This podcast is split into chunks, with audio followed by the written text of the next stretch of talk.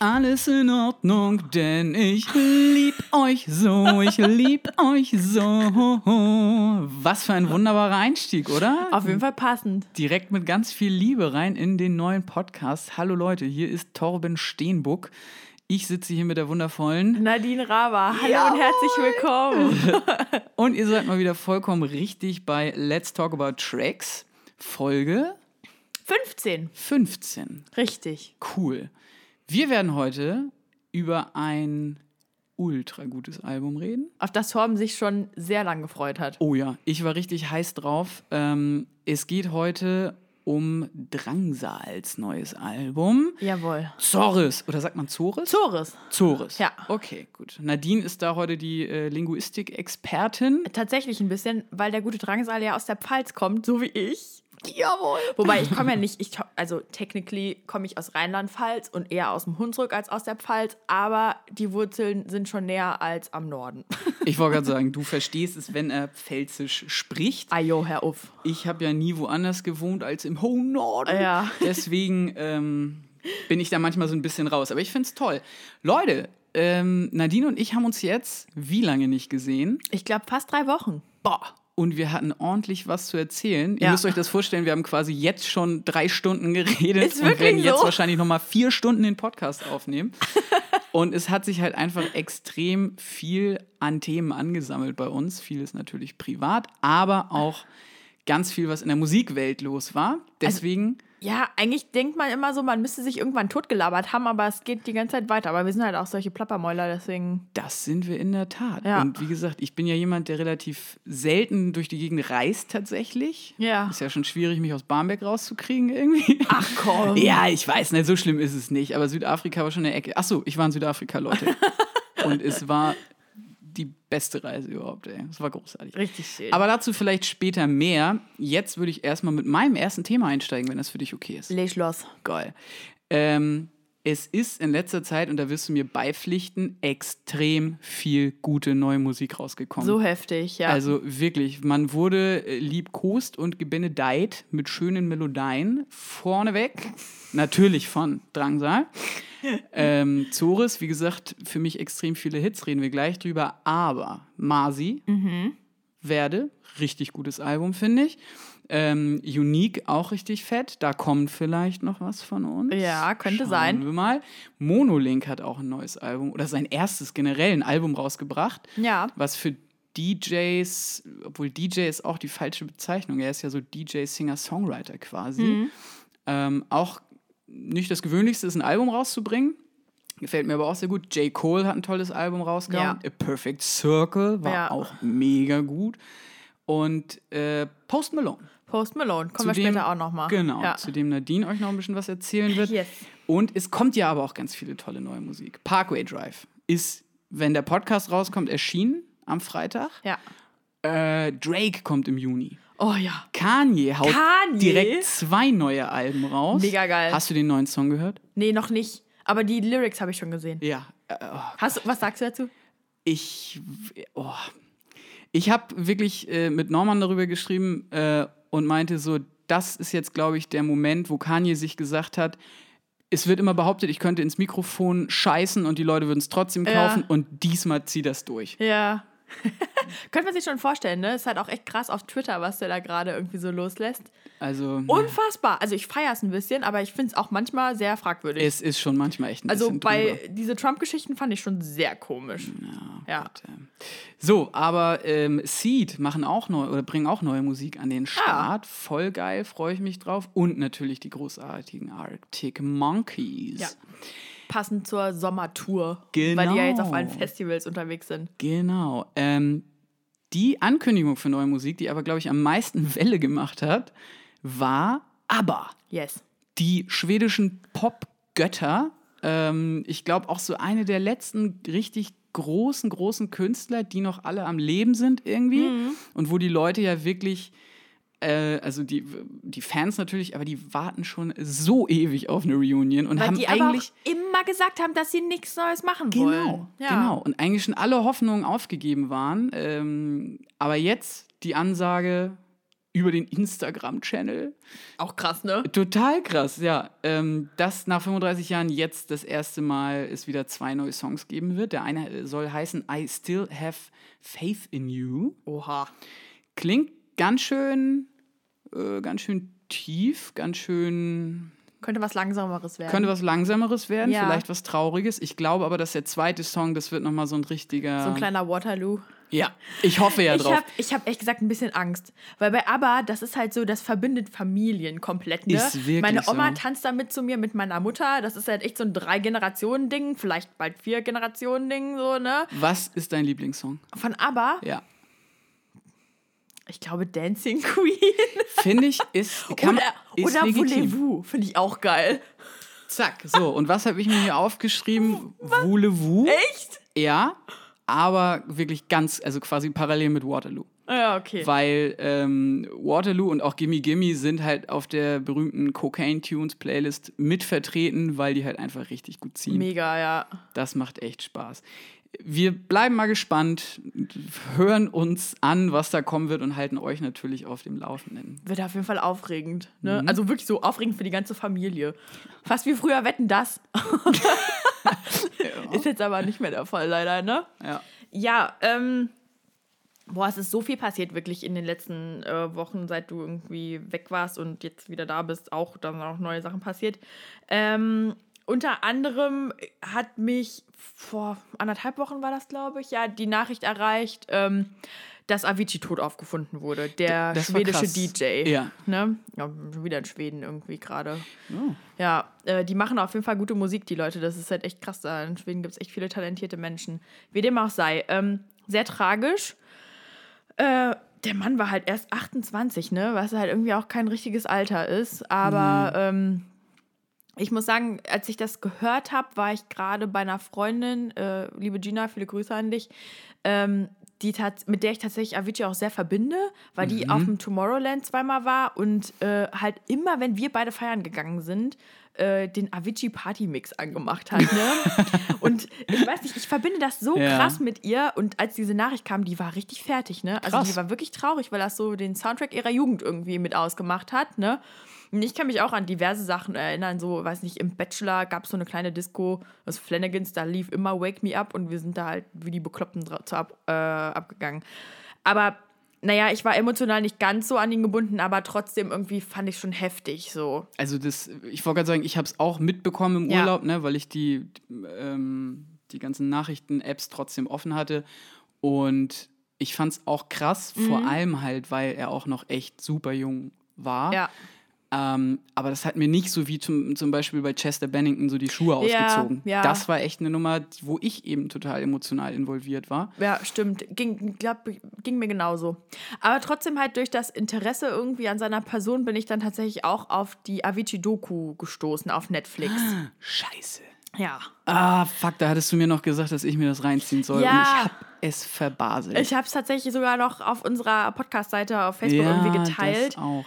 Aber dann erzähl doch mal ein bisschen was dazu. Genau. Dann kannst du mich jetzt ja auch schon direkt aufklären mit den anderen Zuhörerinnen und Zuhörern. Die Doku heißt True Stories und die wurde gedreht tatsächlich von 2011 bis 2016. Hui. Wurde veröffentlicht 2017, das heißt, die ist schon eine Weile auf Netflix. Die war jetzt nicht anlässlich des Todes irgendwie, dass die da extra veröffentlicht wurde, weil das habe ich ein paar Mal gehört, so, boah, die schlachten das jetzt aus und so. Das stimmt so nicht. Ne? Also die war definitiv schon verfügbar, man konnte die gucken. Und die Doku zeigt eigentlich so seinen Aufstieg von Anfang an. Ne? Also die thematisiert wirklich so die kleinen Züge und scheinbar haben seine Freunde immer nebenbei auch ein bisschen gefilmt. Also die hatten auch so ein bisschen Material irgendwie da gesammelt in der Zeit, was sie halt dann damit reingenommen haben. Eher normal. Vor allem dadurch, das ist ja jetzt für die ganzen Nachwuchskünstler, sag ich mal, da gibt es ja wahrscheinlich Material bis zum Get-No. Ja, klar, weil natürlich auch jeder seine Snaps speichert und sowas, ne? Ja, also bei ihm war es tatsächlich seit 2011 irgendwie der Fall. Und man sieht halt einfach, der Junge hat so hart viel gearbeitet, ne? Der hat, glaube ich, in den ersten 3 Jahren 800 Shows irgendwie absolviert. Das musst du halt erstmal schaffen. Das ist fast jeden Tag irgendwie ein Gig. Es ist so krass. Und eigentlich hat er halt auch immer schon gesagt, das auf der Bühne stehen ist nicht so seins, ne? Okay. Er möchte das nicht und das hat ihn auch immer fertig gemacht. Der hatte halt wirklich Spaß am Musikmachen und am Produzieren, aber nicht an diesem Showstar-Rockstar-Ding, ne? Krass. Ja. Ist er grundsätzlich, also kommt er sympathisch rüber? Ist das ein sympathischer Typ? Sehr zurückhaltend, eher introvertiert, aber also krass. Schon, ist jetzt nicht so super outgoing irgendwie gewesen, sah schon nach einem sympathischen Kerl so an sich aus. Ja, doch, kann man schon so sagen. Aber er hatte halt auch schon relativ früh ziemlich krass mit seinem Magen zu tun, ne? Also halt so eine krasse Gastritis, beziehungsweise ich glaube, seine Bauchspeicheldrüse war halt entzündet. Mhm. Das hat er halt nie komplett auskuriert, ne? Das erinnert mich so krass an Kurt Cobain gerade. Ja, naja, er hat dann auch irgendwie getrunken, ne? Anfangs nicht, weil er gesagt hat, er wollte die Shows irgendwie nicht schlechter machen, aber irgendwann hat er halt gemerkt, dass man dadurch leichter irgendwie auf der Bühne irgendwie agieren kann. Und er hat das nie richtig auskuriert, bis er dann halt irgendwann gesagt hat, er kann nicht mehr. Mhm. Und dann halt wirklich eine Pause eingelegt hat. Dann kam er wieder und hat sich dann dazu entschlossen, komplett aufzuhören. Das war ja, oder halt beziehungsweise nicht mehr auf die Bühne zu gehen. Ich wollte gerade sagen, das habe ich noch mitbekommen, genau. Dass er da einen relativ... Das ist auch noch gar nicht so lange her. ...emotionalen Post irgendwie gemacht hat. Ich glaube und so. 2017 oder sowas. So, ne? Er hat aber jetzt irgendwie so das letzte Jahr noch an Musik weitergearbeitet. Und das wurde auch in dieser Doku irgendwie noch... halt gesagt, ne, dass er halt auf jeden Fall noch was veröffentlichen will, aber er hat halt keinen Bock auf dieses Tourleben, so, ne? Und er hatte zwischendrin halt auch so ein bisschen Zwist mit seinem Manager, weil der natürlich immer gesagt hat, ey Junge, du kannst zum Beispiel nicht Shows absagen in Las Vegas, die sind gebucht, ne? Du musst es halt schon irgendwie durchziehen, aber er konnte halt einfach nicht mehr und hat dann gesagt, okay, Ende. Und ja, jetzt, also anscheinend, das weiß man nicht genau, ist noch nicht bestätigt, aber soll er sich ja das Leben genommen haben.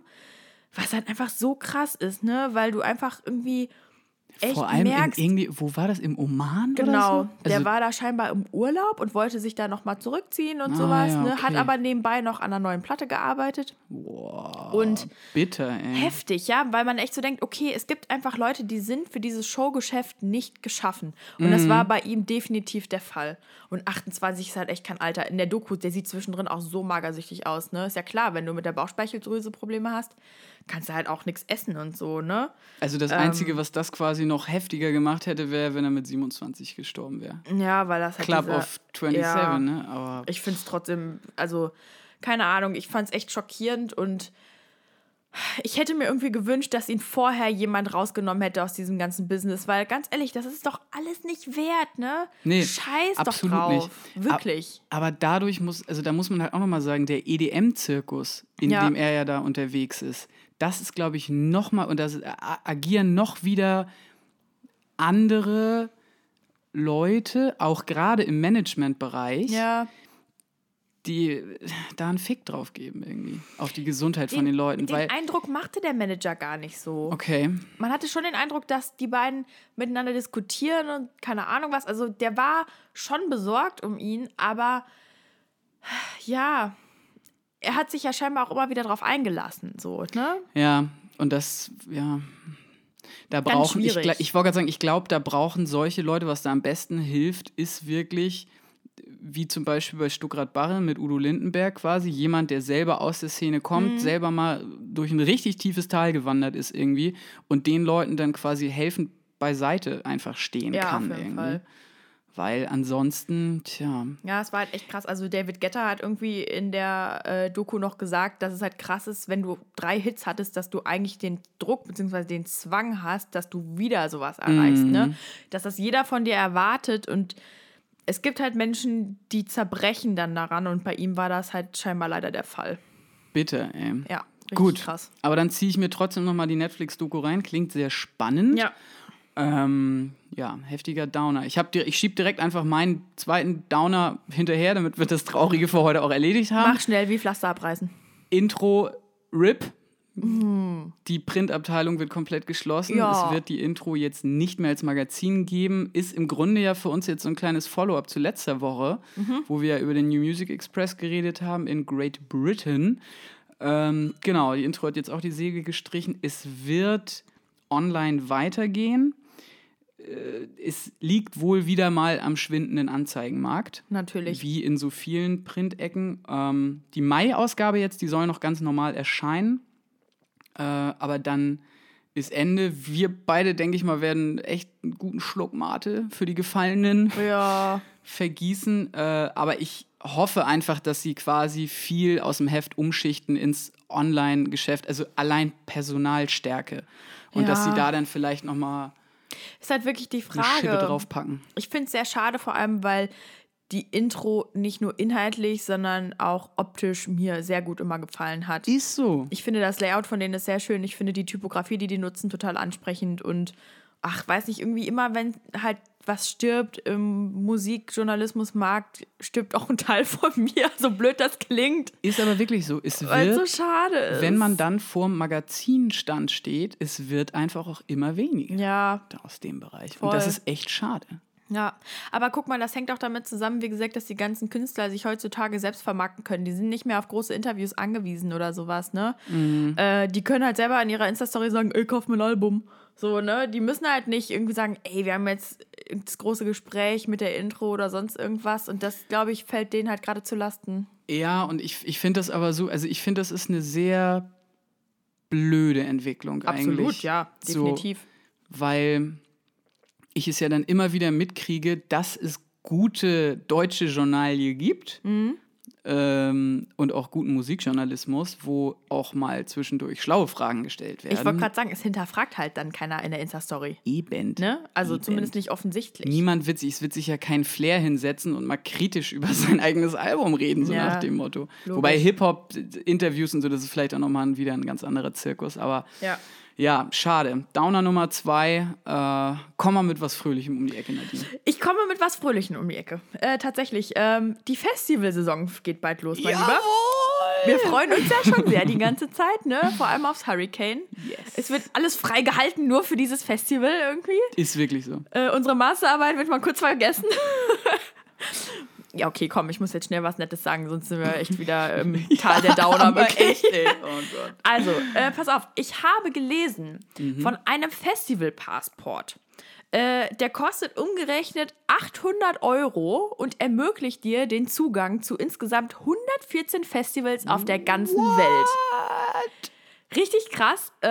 Also der kostet irgendwie, ich glaube, $999. So. Und du kannst wirklich worldwide auf jedes, also fast jedes Festival gehen, so, ne? Mhm. Ich mach mal kurz Name-Dropping, wie du das immer schön sagst. Hau raus. Unter anderem mit dabei sind Rock am Ring und Rock im Park, der Governor's Ball in New York, alle Download-Festivals, die gibt's ja überall auf der ganzen Welt, alle Lollapaloozas. Heftig, davon gibt's auch richtig viele. Das Frauenfeld ist mit dabei, das Leeds-Festival, das Pinkpop in Holland, also wirklich richtig viele. Also allein bei Pinkpop weiß ich gar nicht, ob das so mega teuer war, aber was war das, was du davor meintest? Leeds Festival? Ja, Leeds und Reading ist das ja. Ja. Das Zwillingsding, ultra teuer. Ja. Und das davor? Die Download-Festivals, alle, das Frauenfeld. Genau, das meine ich nämlich noch. Das ist auch richtig asozial teuer. Jo. Und da hast du ja nach 3 Festivals, obwohl, 800 €. Isle of Wight ist auch mit dabei. Also Isle of Wight, alles, was UK ist, ist erstmal rattenteuer. Ja. Schweiz ist ja generell einfach ein unfassbar teures Land. Mhm. Aber das müsste man jetzt mal, da kann Norman ja auch gerne mal einen Boxplot zu machen irgendwie. Und eine kleine Auswertung, was quasi, wie viel Festivals man mitnehmen müsste, um das gut wieder rauszuhaben. Ja. Weil das Problem ist ja auch, travel da erstmal hin. Richtig, die Anreise musst du halt zahlen und Camping und sowas musst du auch zahlen. Ich meine, du kannst dich theoretisch auch nur auf Europa beschränken, ne? Und es gibt auch viele belgische Festivals, die sind mit dabei und so um Deutschland herum. Ich wollte gerade sagen, dauert gar nicht so lange. Weißt du, ob das Roskilde da mit drin ist? Nee, ich glaube nicht. Okay. Das habe ich nicht gesehen. Weil das steht bei uns ja immer noch ganz weit oben auf der Liste. Es wird auch, also wenn nicht nächstes, dann übernächstes Jahr wird das irgendwie stattfinden, weil es ist echt um die Ecke. Und die Line-Ups sind immer wirklich sehr gut. Unfassbar. Ja. Ja, also eigentlich wollte ich dich fragen, würdest du das in Erwägung ziehen? Würdest du das machen? Nee, ich glaube nicht. Und das ist ganz witzig, weil wir eben ja auch schon drüber geredet haben, dass es die nächsten Jahre tatsächlich auch ein bisschen schwieriger werden wird mit, ich nehme mal eben 4 Festivals in einem Jahr mit. Und ich glaube, ich würde das nicht schaffen alles. Ja. Und vor allem würde ich an der Auswahlaufgabe auch zerbrechen, wo ich hinfahren würde. Naja gut, ich glaube, es sind tatsächlich auch Festivals parallel. Ne? Ja, ja. Sowas wie Rock am Ring, Rock im Park und so. Ne? Naja, und gut, das meine ich nicht. Aber ich weiß jetzt nicht, ob parallel zu Rock am Ring zum Beispiel Reading und Leeds stattfindet. Ja, okay. Dann sitzt du da und bist so, ja, fuck, und wo fahre ich jetzt hin? Ich glaube tatsächlich, jetzt aktuell würde ich es auch nicht mehr machen.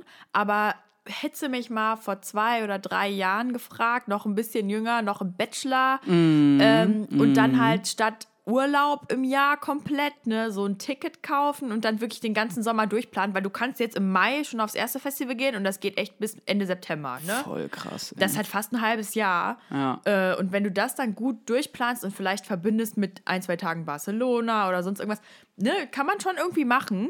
Finde ich schon ein ganz geiles Angebot. Wie heißt denn nochmal dieses ultra geile Festival in Barcelona? Nos Alive, ist es das? Kann gut sein.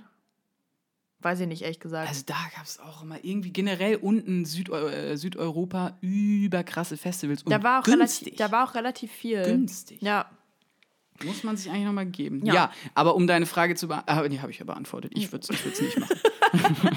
Auf jeden Fall. Aber also die Idee finde ich cool. Und die Idee ist cool. Ich glaube, das ist halt von Live Nation organisiert, ne? Ja. Ich glaube halt, dass wirklich eingefleischte Festivalgänger, wenn die sowieso jedes Jahr fest irgendwie auf gewisse Stationen gehen, da lohnt sich das, ne? Weil, ne, je nachdem, was für ein Act du sehen willst, ich meine, klar, du bezahlst keine 800 € dafür, aber wenn du den ganzen Sommer so durchplanst, könnte man schon nutzen. So. Ja, definitiv. Ja. Super. Das ist doch mal ein Uplifting-Thema. Festivals! Yippie! Ja. Ich habe jetzt auch nochmal ein Uplifting-Thema und zwar... Flieg gleich in die Höhe hier. Ja, genau. Und zwar nochmal mein geiler Urlaub. Jawohl. Also, ja, das war wirklich eine von vorne bis hinten perfekte Reise mit viel Liebe und Tieren und Pinguinen. Pinguinos, ja, haben wir gesehen. Du hast gar keinen mitgebracht. Ja, ich weiß. Aber Tom hat nämlich eigentlich gesagt, dass er in seinen Rucksack heimlich einen mitnehmen will. So Jackass-Pinguine, die sind wirklich, die gehen einem bis zum Knie und die sind so geil tollpatschig. Ja, und die Männer brüten die Eier aus. Ja, bei den Pinguinen ist auch, die bleiben ein Leben lang zusammen. Das sind richtige, also die machen es besser als einige Menschen, würde ich behaupten. No. So, Südafrika, generell ein tolles Land. Die Reise lohnt sich, Leute. Mhm. Und was in Südafrika ja auch recht breit gefächert ist, ist tatsächlich die Palette an musikalischen Künstlern. Jawohl. Hier in unseren Breitengraden kennt jeder die Antwort. Mhm. Aber, jo, stimmt. Genau, aber da hört es dann bei den meisten auch schon auf. Mhm. Deswegen habe ich vor Ort einfach mal ein bisschen mich mit Leuten von da unterhalten und natürlich auch mit meiner Freundin, die da jetzt schon ein bisschen länger ist und entsprechend auch Ahnung hat. Und habe da mal so 3 Tipps für euch rausgepickt. Ein Rapper, Questa heißt der. Hä? Kenn ich. Kennst du? Schon mal gehört. Cool. Der hat einen Song, der heißt Spirit. Ich weiß nicht, ob der auf Spotify ist. Müssen wir mal gucken. Packen wir euch ansonsten in die Let's Talk About Tracks Spotify-Playlist. Jawohl. Folgt uns da mal. Macht Spaß. Genau, das macht Spaß. Da ist gute Musik drin. Der Typ hat ungefähr die tiefste Stimme der Welt. Der wird mit K geschrieben, ne? Ja. Ha! Dann kenne ich den wirklich. Voll gut, Nadine. Hat aber trotzdem eine etwas weichere Stimme. Also ist jetzt nicht so dieses Bones MC-Tief irgendwie. Okay. Den tatsächlich ein Südafrikaner da gepumpt hat. Nee. Doch. Bones. Ja, wir waren da auf einer Party, es war Rugby-Finale und höre ich auf einmal Millionär. Ach, Quatsch. Von der 187 Straßenbahn. Und noch Millionär, das magst du doch so gerne. Ja, normal. Und dann guckt er mich auch so an und ist so, yeah, I love Bones. Finde ich nur so geil, ey. Naja, und dann habe ich ihm so ein bisschen Nachhilfeunterricht in 187 gegeben. Geil. Ja, aber Questa, zieht euch den auf jeden Fall mal rein. Es ist entspannter Zulu-Rap, würde ich mal sagen. Der zweite, der wirklich ein absoluter Geheimtipp ist, wahrscheinlich gar nicht mehr so ein überkrasser Geheimtipp, weil ich glaube, ich habe im Musikexpress auch schon eine Review gesehen. Ja. Nakane. Hä, kenn ich auch. Halt die Fresse, wieso kennst du die denn schon alle? Weil da habe ich schon... Stark. Nakane? Ja. Guck mal bitte da. Ich glaube, die CD von dem liegt da. Ich schwöre dir, Torben. Wo soll die? Guck mal unter der Postkarte. Ja. Nee, okay. Wenn nicht, müssen wir das jetzt hier kurz unterbrechen und die CD suchen. Da liegt eine CD. Ja.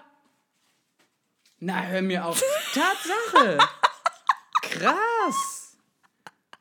Voll geil. Okay, Leute. Ja. Es passieren hier mal wieder die schönsten Sachen bei Let's Talk About Tracks. Also, Nakane mit dem Song Interloper. Fantastisch. Hört euch das mal an. Ist super geil, düsterer, stompiger Wave-Pop irgendwie. Super entspannt und tanzbar. Ist sehr groß im Sound. Sollte man sich auf jeden Fall geben. Und ich habe künstlermäßig spontan jetzt nichts, womit ich den vergleichen könnte. Das ist schwierig. Es ist auf jeden Fall Indie-Alternative eher so, ja, ne? Also vielleicht eine etwas verträumtere Version... Nee, eine etwas weniger verträumte Version von Kelly. Mhm, ja. Also die Solo-Sachen von Kelly, die halt elektronischer waren. Hat aber auch zwischendurch so Woodkid-Anleihen, würde ich behaupten. Ja, ist schon so ein bisschen monumental im Sound, ne? Ja, aber geil, ich feiere den auch. Ist ein cooler Sound. Ja. So, also Nakane. Und jetzt, ey, wenn du den jetzt auch noch kennst, dann... und zwar K.O. featuring Kid X. Nee. Sehr gut. Und zwar heißt der Song Karakara. Und das Ding ist... Das ist ungefähr der Soldier Boy von Südafrika. Oh geil, gibt es einen Tanz dazu? Es gibt einen Tanz dazu. Und das war so cool, weil auf besagter Party dann auch zwei Mädels den halt so ultra geil vorgemacht haben, die natürlich auch schwarz waren und extrem gut tanzen konnten. Mhm. Ja, ich selber habe mich dann auch dran versucht, aber bin natürlich Whitest Boy Alive mäßig großartig dran gescheitert.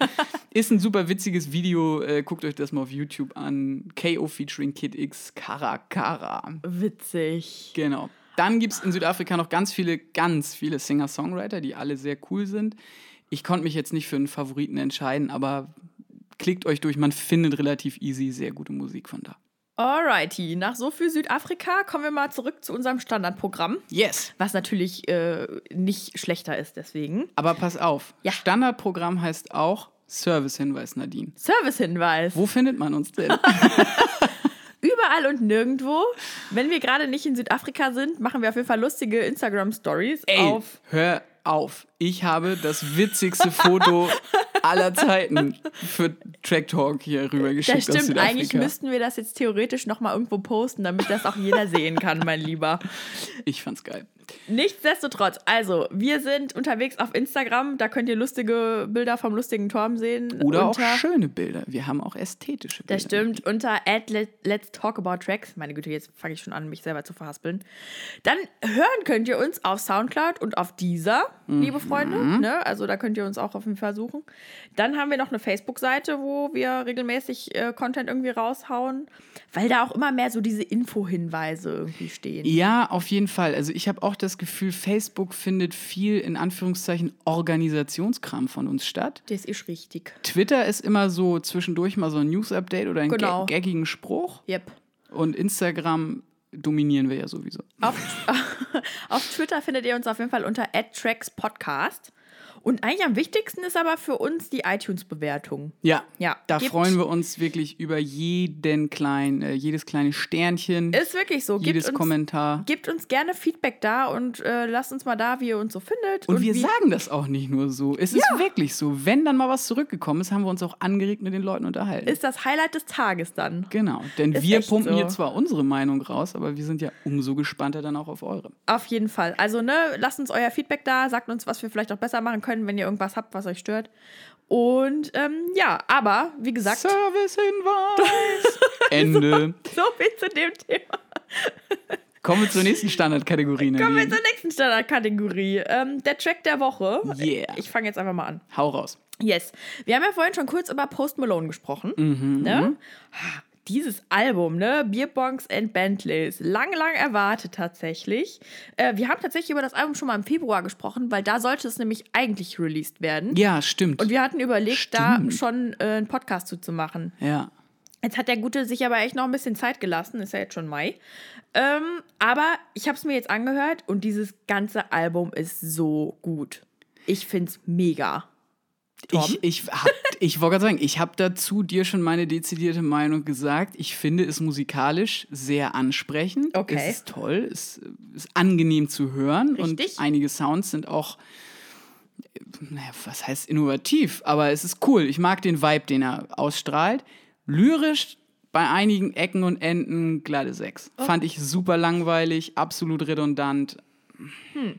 Er redet ja schon gerne über Geld und das rauszuwerfen und tralala, ne? Eben, und das finde ich so schade, weil eigentlich bei einigen Dingern bringt er wieder so diesen Indie-Emo-Vibe mit rein. Ja. Er kann ja auch Gitarre spielen und so weiter. Ja. Hat ein ultra gutes Cover von Santeria gemacht. Ja.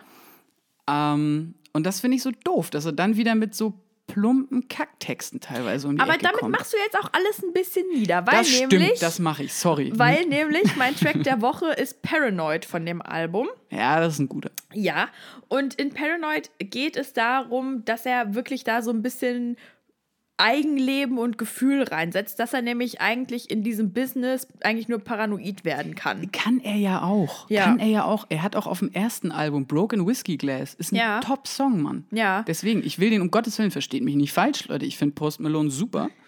Aber ich hätte mir manchmal noch mehr genau von solchen Songs gewünscht. Für mich ist es tatsächlich jetzt in der letzten Zeit die perfekte Mischung aus einem guten, tieferen Text und einer sehr guten Melodie und sehr guten Beats gewesen.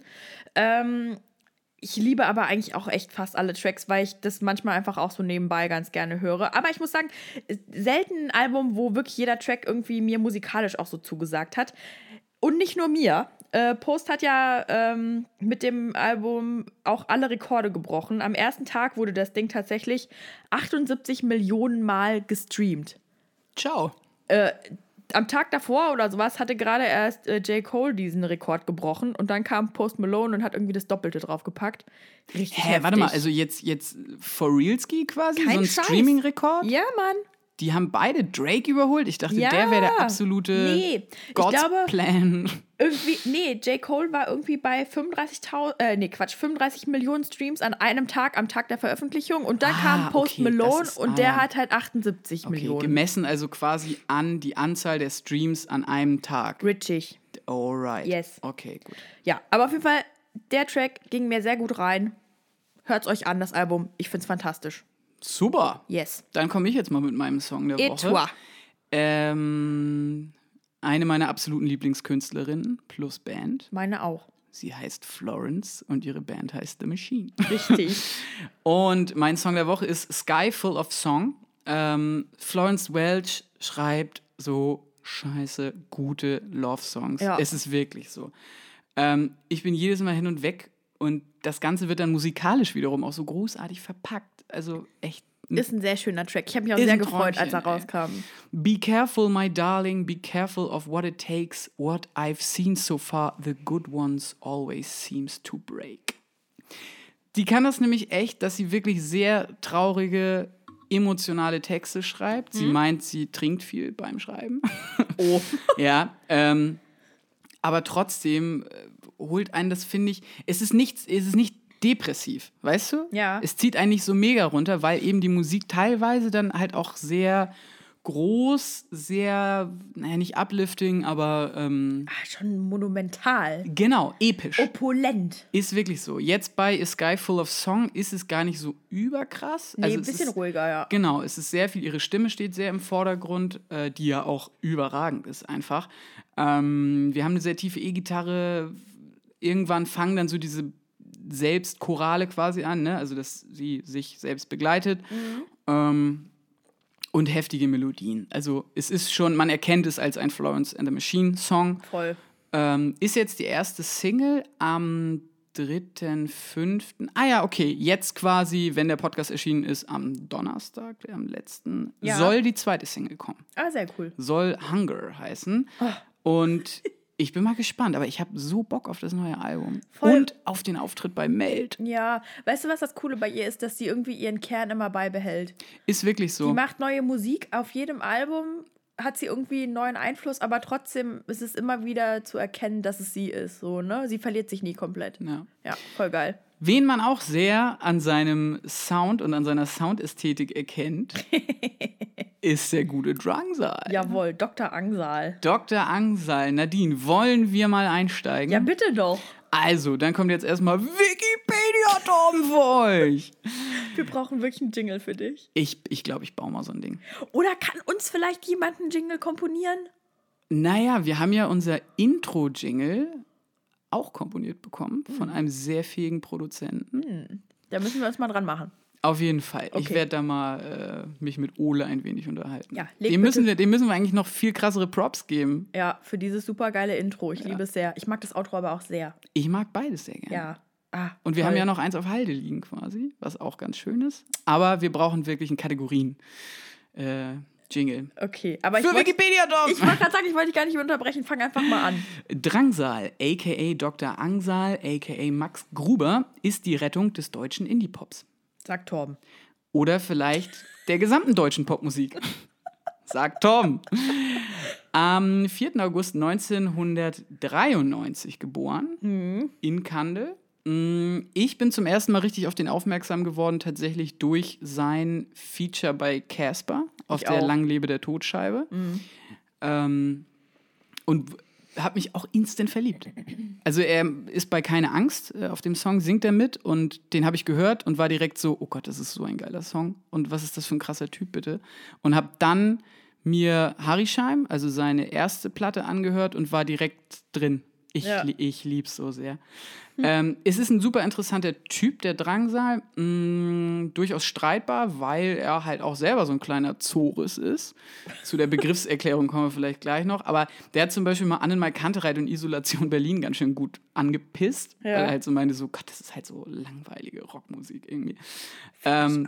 Ja, großartiger Künstler auf jeden Fall. Hängt in Berlin in einer ziemlich coolen Gang ab, muss ich sagen. Erzähl doch mal. Naja, zusammen mit Casper, Dagobert, den Leuten von César. Alles so verrückte Leute irgendwie. Und Drangsal und Casper, haben wir ja schon mal erzählt, die erzählen in ihrem Podcast mit Verachtung, dafür nochmal, mieses Shoutout, einfach auch immer so ein bisschen was aus ihrem Privatleben und so, wenn die zusammen feiern sind. Und ich stelle mir das so geil vor, weil das auch einfach so verrückte Typen sind. Ja. Ja, ist fast wahrscheinlich so verrückt, wie wenn wir mit der FAM unterwegs sind.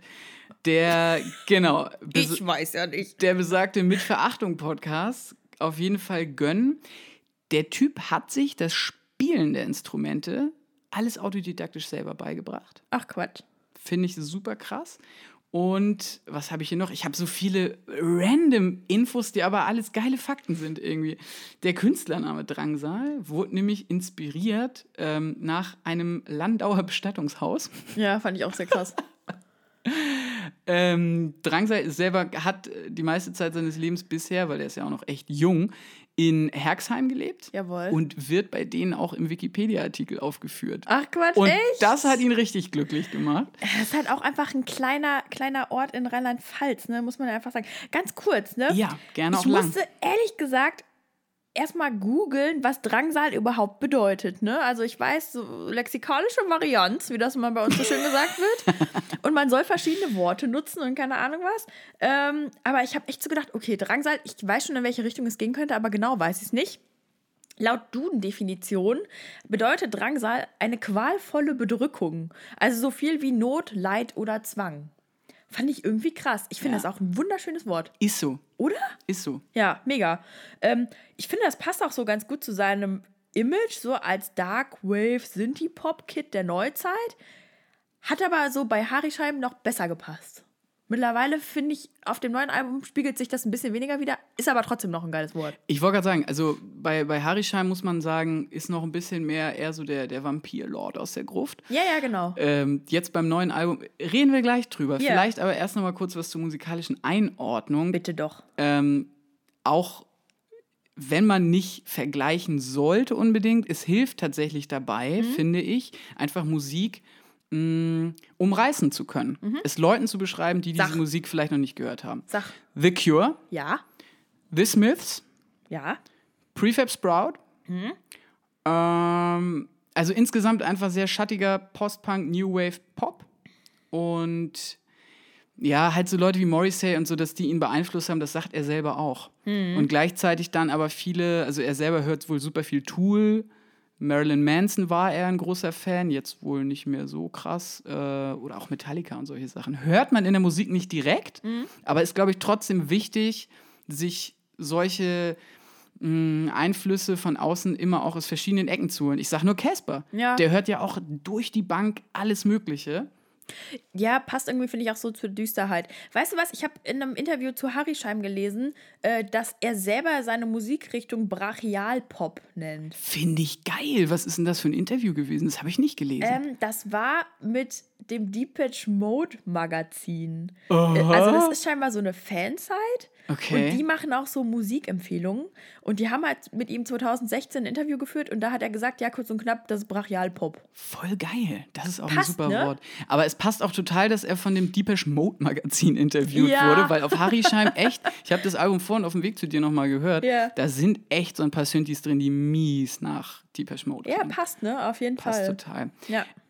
Zores ist jetzt das zweite Album. Genau. Das zweite Album ist ja bekanntermaßen immer eine Herausforderung. Ja, weil es irgendwie nochmal... Ne? Fürs erste Album hast du ewig Zeit. Ne? So, aber beim zweiten, da kann man dann auch vergleichen natürlich, die beiden Alben. Das ist dann immer schon ein bisschen schwieriger. Produziert wurde das ganze Ding von Markus Ganter, der ja auch mit Casper und César und Zugezogen Maskulin zusammengearbeitet hat. Ach echt, ja. Genau, und von Max Rieger. Das ist einer von Die Nerven. Okay.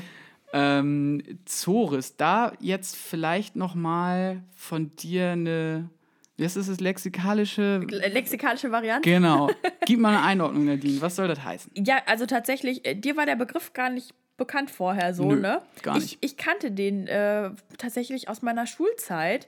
Wenn man jemanden da irgendwie auf dem Schulhof gesehen hat und den asozial fand, hat man gesagt, boah, was ist denn das für ein Zores? Aha. Ja, irgendwie, also für mich war das total offensichtlich. So, wenn man irgendwie jemanden gesehen hat, der oder kannte, der irgendwie halt sozial sich scheiße verhalten hat, hat man gesagt, boah, ist ein richtiger Zores. So. Krass, okay. Ja, ist halt, glaube ich, so ein Rheinland-Pfalz-Ding. Tatsächlich. Passt ja, definitiv. Das, genau, das meinte er ja auch schon. Voll gut. Ja. Ich habe noch ein Interview im Tagesspiegel gelesen zum Albumcover tatsächlich. Ja, sag mal. Das ist nämlich ein Familienfoto von ihm. Ach, echt? Ja, das so ein bisschen bearbeitet wurde, ne? Ja. Also Photoshop-mäßig. Und zwar ist es aufgenommen worden an einem Schießstand auf der Kirmes. Aha. Ganz links, das ist Drangsal oder Max Gruber. Und da steht dann noch seine Schwester, seine Mutti und der Mann mit dem Gewehr ist sein Papa Uwe. Ach, witzig. Ja. Ich finde es so krass, ne? Also da kommen wir später auch nochmal zu, aber wie viel persönliches Zeug der so einfließen lässt, ne? Total. Ja. Total. Also ich finde es total spannend. Man weiß es ja halt auch nicht auf den ersten Blick, aber wenn man halt so ein bisschen voyeuristisch veranlagt ist, dann will man es wissen. Deswegen cool, auf jeden Fall. Ich hätte dann jetzt auch ehrlich gesagt vorgeschlagen, dass wir in die Review einsteigen. Oder hast du noch was, worüber du... Im Vorwege über den Künstler Drangsal sprechen willst? Nee, lass mal loslegen. Super. Es wird sich bestimmt auch noch einiges ergeben, wenn wir jetzt über die einzelnen Songs reden. Dann hätte ich jetzt gesagt, erster Song. Jawohl. Eine Geschichte. 1 von 12. Mhm. Ja. Stimmt, 12 Stück sind das, ne? Genau. Oh, das ist eine gute Länge. Fand ich auch. Eine Geschichte. Wir haben einen sehr sphärischen Beginn. Es ist wirklich wie in so einem Spielfilm, wenn so vom Schwarzen rein gefadet wird quasi. Es beginnt ganz harmlos, ne? Wir haben ein E-Piano, wir haben einen Haufen Synthes. Es erinnert, finde ich, so mit diesen bisschen spacigen Raumschiff-Einflüssen auch an die neue Scheibe von Tokotronic. Was singt er da? Er singt, dass er älter geworden ist. Ja. Ist, weiß ich nicht, ob das direkt die erste Referenz irgendwie an die Schwierigkeiten des zweiten Albums sind. Könnte sein. Ja. Vor allem, weil das erste war wirklich für einen Indie-Künstler, der ja ist, war das echt ganz schön erfolgreich. Das haben halt alle so hart gehypt, das erste Album. Ja, aber auch zu Recht, weil die Leute, glaube ich, diesen Sound echt gebraucht haben. Weil es halt auch einfach ein Alleinstellungsmerkmal so war, ne? Also es gibt im Moment keinen Künstler in Deutschland, der ähnliche Musik macht wie Drangsal. Zumindest nicht auf dem Bekanntheitsgrad. Das stimmt, ja. Ne? Also klar gibt es Künstler, die auch noch New Wave und so weiter machen und Synthie-Pop und so ein Quatsch, aber nicht, wie du schon sagst, in der Form, wie Drangsal das tut. Und die damit einfach nicht so prominent werden. Genau. Ja, das stimmt. Jetzt aber wieder eine Geschichte, die er uns da erzählt. Ja. Er singt, es ist ein Empfang, wie er ihn sich vorgestellt hat. Ne? Und ich finde, das ist echt so ein Hallo, hier bin ich. Eine Zeile fand ich super. Keine Sorgen, keine Probleme, keine Angst vor morgen, keine Gespenster, Sitzplatz am Fenster. Ja. Und dann knallen nochmal richtig krass die Synthes und eine übergroße Bassdrum und so ein richtig zorniger Schrei, den er da loslässt. Und ich finde halt einfach, dass es ein super geiler Aufmacher fürs Album ist. Und ich habe auch schon richtig Bock. Ich hoffe, dass sie den auch als Opener bei den Konzerten spielen. Ich habe tatsächlich auch mir notiert, dass es halt ab Sitzplatz am Fenster einfach so ein krasses Bumm gibt, ne? Also dieses, weiß nicht, diese Paukenschläge halt noch dazu. Genau. Das passt halt echt richtig, richtig gut. Und dann merkst du halt direkt so, okay, jetzt geht's los, so, ne? Ja. Super. Habe ich mir jetzt aber auch gar nicht mehr groß weiter aufgeschrieben. Ist auch kein langer Song. Nee, ne? Ist kurz. Ich habe tatsächlich noch eine Sache. Weil er sagt, eine Geschichte wie im Traum, eine Geschichte, ich glaube sie selber kaum. Mhm. Meinst du, er spricht ja auch ein bisschen von seiner Karriere? Ich glaube schon. Ja, ne? Ich glaube, dass der oft zu Hause sitzt und denkt so, wow. Weil das so ein kometenhafter Aufstieg war. Boah, kometenhaft finde ich übertrieben. Das Komödchen? So ein kleines Komödchen.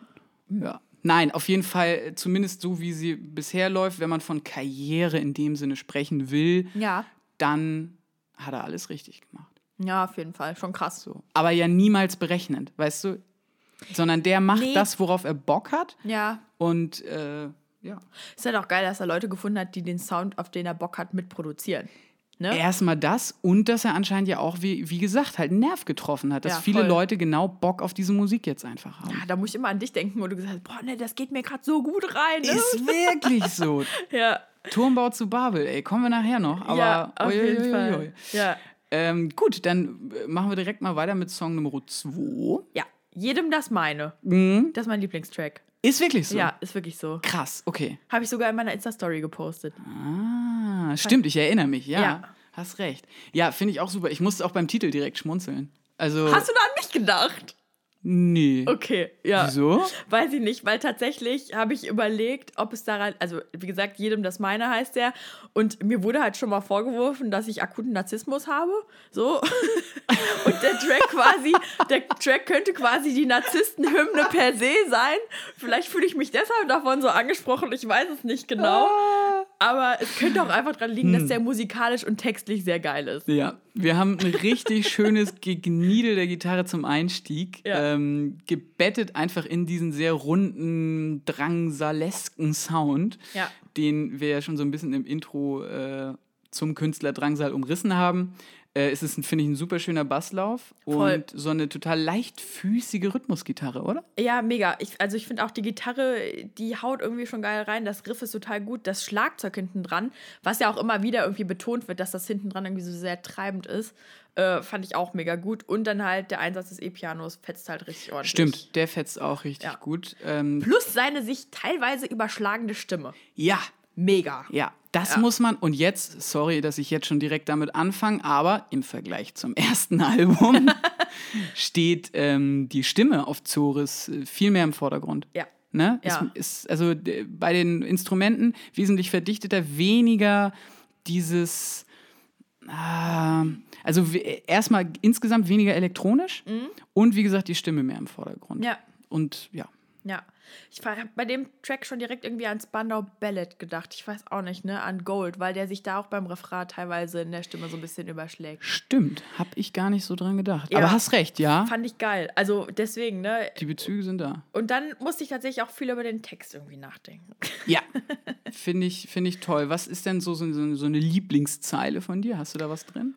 Ich habe viele tatsächlich. Mhm. Aber als erstes hatte ich mir notiert, gesunder Unmut, ungesunder Mut, bleib ich doch der Einzige, der weiß, was euch allen gut tut. Yes. Ja, halt, ne, wirklich das richtige Narzissten-Sein. Naja, oder halt Musikpodcaster, die sagen, hört euch das jetzt an. Ich weiß es sowieso besser. Und so irgendwie diese Haltung, die hält sich halt in diesem ganzen Text, ne? Also im Refrain später heißt es ja auch, wenn sich einer fragt, warum ich weine, ich will doch nur euer Bestes, ich will jedem das meine. Ja, finde ich mich leider ein bisschen drin wieder. Ich denke schon sehr oft, dass ich irgendwie recht habe mit Dingen. Aber ich lasse mich auch belehren. So. Ja, was habe ich mir rausgeschrieben? Macht mir die Sinnflut und schwemmt mein Blut nach Übersee. Ja. Öffne lieber alle Bahnen, als dass ich mir was eingestehe. Mhm. Er spielt hier wirklich und auch noch auf ein, zwei anderen Songs mit dem Stilmittel des Größenwahns. Ja, absolut. Aber viel geiler, als man das aus dem Rap kennt. Ja, irgendwie ein bisschen authentischer und nicht so... Authentischer und halt auch einfach schöner, lyrisch irgendwie schöner verpackt. Ja. So, er spielt mit der Sprache sehr, sehr schön. Ja, definitiv. Doch, das hat er total drauf, finde ich auch. Ja. Er ist aber trotzdem auch kritisch in dem Song. Ja. Ne? Hast du ja auch notiert? Ich glaube, wir haben dieselbe Zeile hier wieder rausgeholt. Sag mal. Ja, schüttet alles in euch rein, scheint dennoch nie erfüllt zu sein, habe ich. Nee, ich hatte noch auf Überfluss folgt meist Überdruss. Ah, okay. Na gut, dann pass auf. Ich sag erst 2 Worte zu meinem. Ich erlaube dir auch 3 diesmal, Nadine. Sehr gut. Ich habe heute die Spendierhosen an. Wow.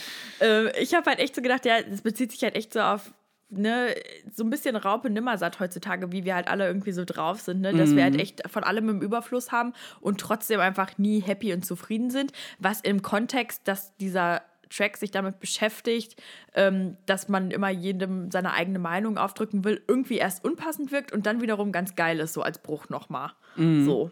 Das ist halt so eine Krankheit unserer Zeit, die da thematisiert wird. Aber sag du nochmal? Genau, ich hatte mir ja noch auf Überfluss folgt meist Überdruss rausgeschrieben. Ja. Das ist eine Textzeile, die beiden tatsächlich bei sich im Podcast auch nochmal diskutieren. Und zwar extrem spannend, weil da es um aktuelle Rap-Musik geht.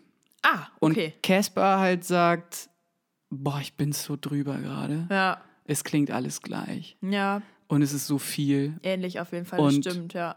Ja. Und deswegen, auf Überfluss folgt meist Überdruss. Mhm. Es wird auch irgendwann, die Leute werden irgendwann dann auch keinen Bock mehr haben auf das 1000. Lil Uzi Vert Trap Hustensaft Album. Ja.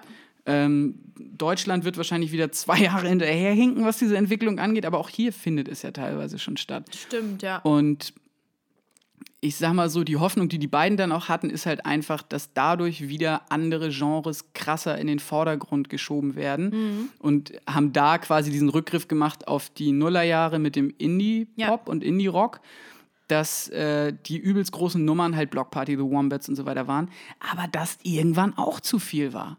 Und der Sound dann den Leuten einfach zum Hals raus. Klar, aber das ist auch eine normale Entwicklung, ist doch logisch. Ne? Das ist so, wie wenn man ein Lieblingsgericht hat, das isst du dann 3 Mal und wenn du dann irgendwie das 4. Mal das kochst, dann denkst du auch so, ja okay, dann morgen vielleicht doch lieber ein Käsebrot. Ja, finde ich aber trotzdem schön und ist eine kleine Zeile, die auch schnell gesungen wird, aber die, finde ich, sehr viel aussagt. Absolut, aber ne, der Track fand ich schon super geil. Nach dem Einstieg echt ein super Ding zum Reinkommen und ja. Sollen wir schon zu Track Nummer 2 oder Nummer 3, sorry? Können wir gerne machen. Ich hatte noch aufgeschrieben, dass zwischendrin im Song ein Gitarrensolo ist, was so super leicht gespielt ist. Ja. Wie eine, das habe ich mir aufgeschrieben, eine italienische Sommerwiese. Oh. Oder? Hast du das Bild vor Augen? Nee, überhaupt nicht. Wo gibt's denn in Italien Wiesen? Okay, in Tirol. Natürlich, in Kalabrien unten gibt es ja auch Wiesen. Ist aber die Stroh? Ja, aber das... Oh. Du bist hier der Plattentektoniker, nicht ich.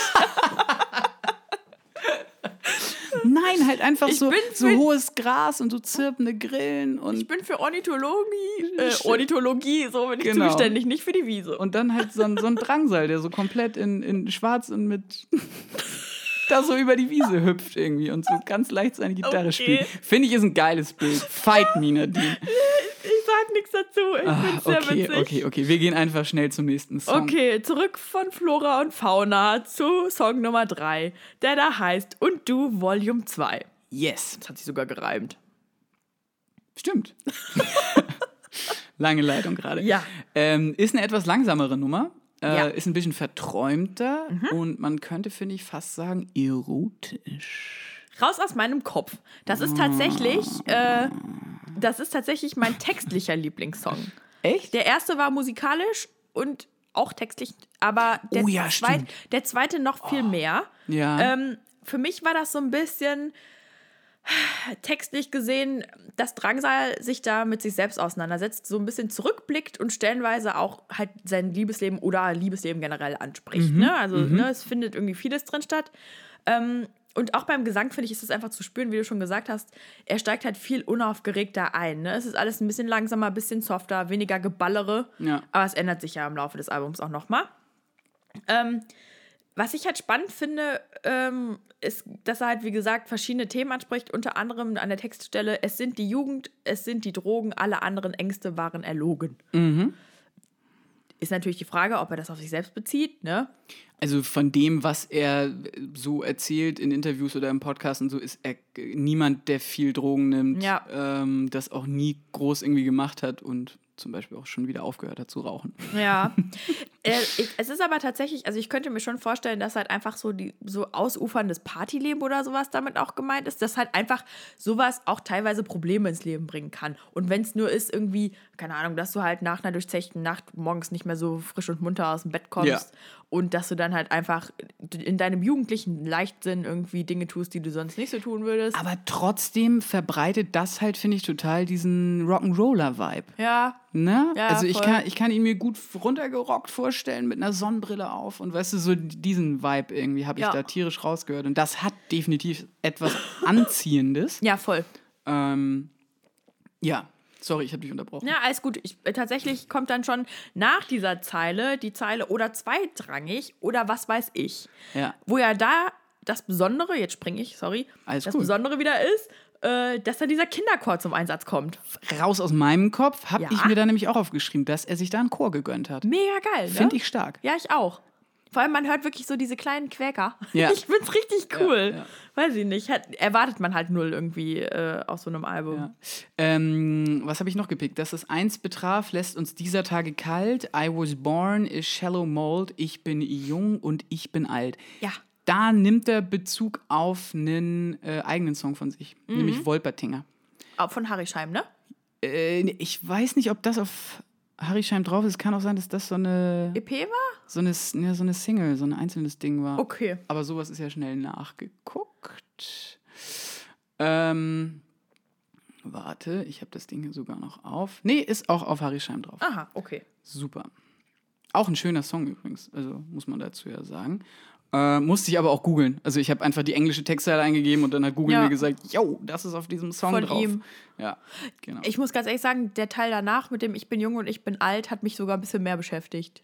Okay, warum? Naja, weil Drangsal ist jetzt 24, wird 25. Ja. Und ich bin ein starker Vertreter der These, dass mit dem 25-Werden im Leben sich einiges ändert, dass man vieles nochmal in Frage stellt und Ähnliches, dass man sehr viel über sich selbst nachdenkt und sich das möglicherweise auch in seiner Musik jetzt so ausdrücken könnte. Sprichst du da etwa von einer Quarter-Life-Crisis? Kann man das so nennen? Ja, man muss ja nicht unbedingt eine Crisis haben, aber... Stimmt, hast du recht. Ne, eine Quarter-Life-Reflection, nennen wir es doch so. Ja, ich glaube, das trifft tatsächlich schon eher. Sehr schön. Du hast ja schon gesagt, lyrisch super cool verpackt, auch der Refrain. Richtig. Ne? Gegen die Decke meines Schädels schlägt ein Spalier junger Mädels. Mhm. Und da merke ich einfach wieder so, du kannst über die deutsche Sprache abranten, wie du willst, weil sie schwierig ist, weil die Grammatik komisch ist. Über die Rechtschreibung wollen wir gar nicht erst reden. Aber du kannst so toll mit dieser Sprache spielen. Ja. Oh, herrlich. Lexikalische Varianz ist so. Lit. Ja, lit. Shoutout, lexikalische Variante. Ja. So, und danach kommt ja noch gegen die Wände meines Herzens halten 100 junge Jungs heiße Kerzen. Ja.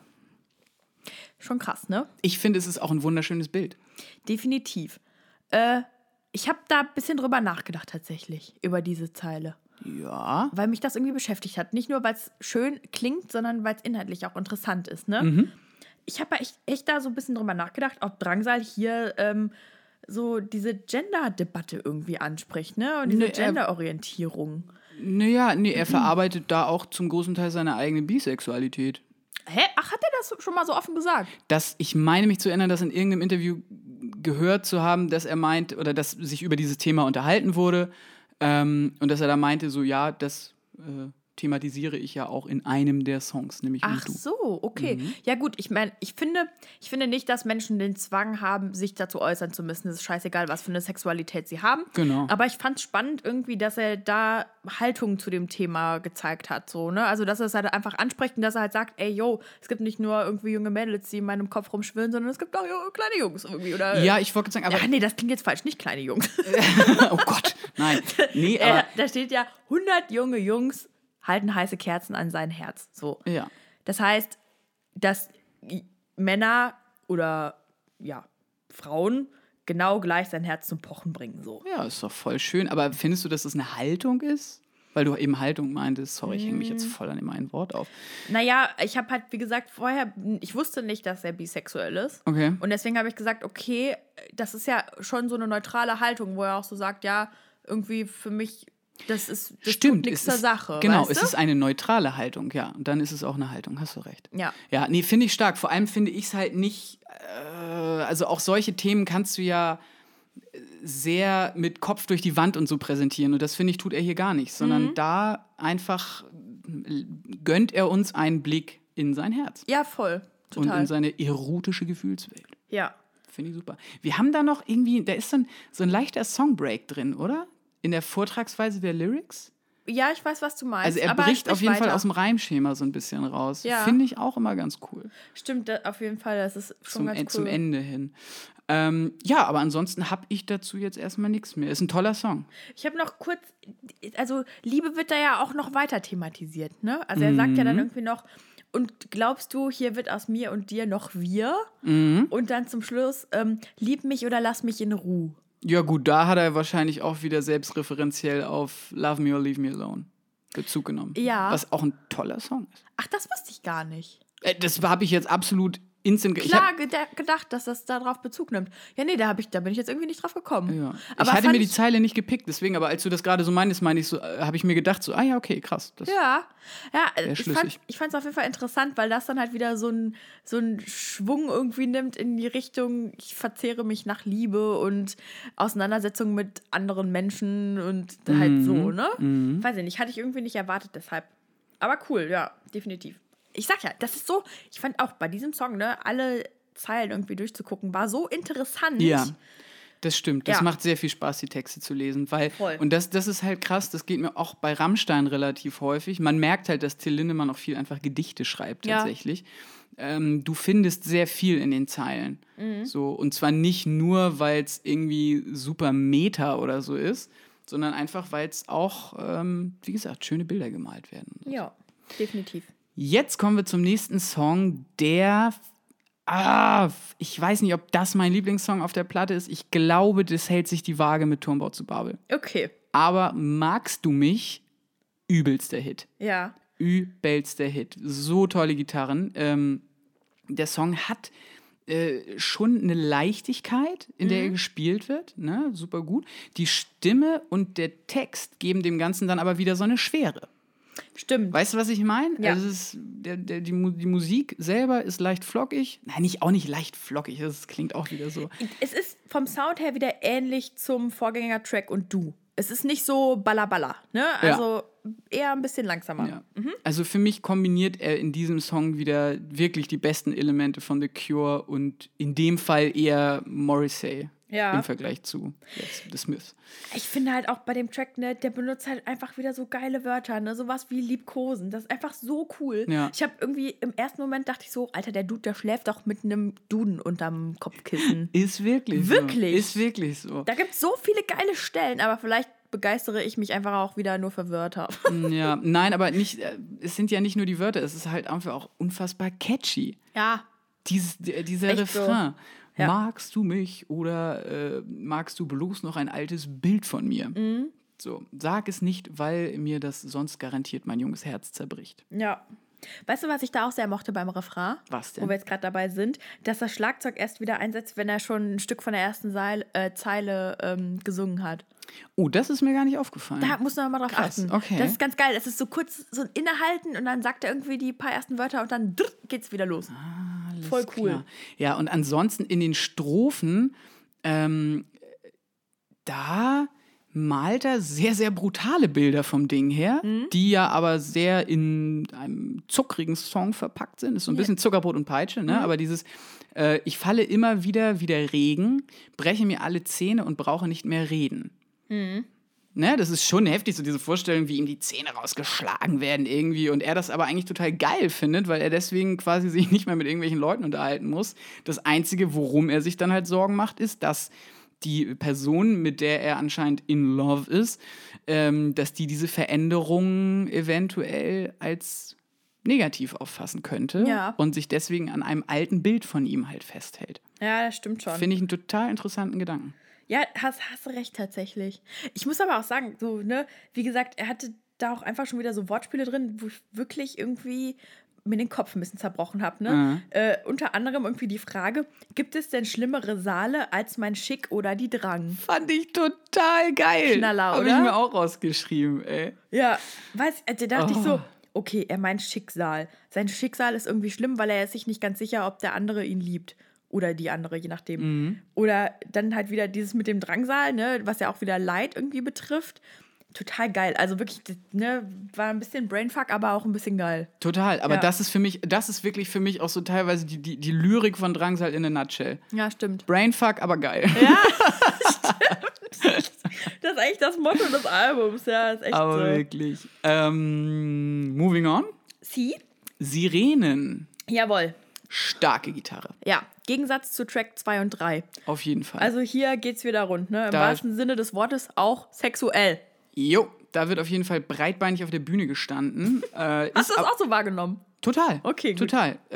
Aber jetzt nicht so prollo-breitbeinig wie irgendwie Metallica, anders. Sondern schon irgendwie cooler auf jeden Fall. Ist eine düsterere Nummer auch. Und weißt du, woran mich der Einstieg und die Einstieggitarre erinnert? Sag doch mal. An Devil in a Midnight Mass von Billy Talent. Echt? Na klar, dieses ja. Das Intro, doch, total. Weißt du, woran mich das, also, aber kommen wir beim Refrain dazu. Okay. Dann sag mal.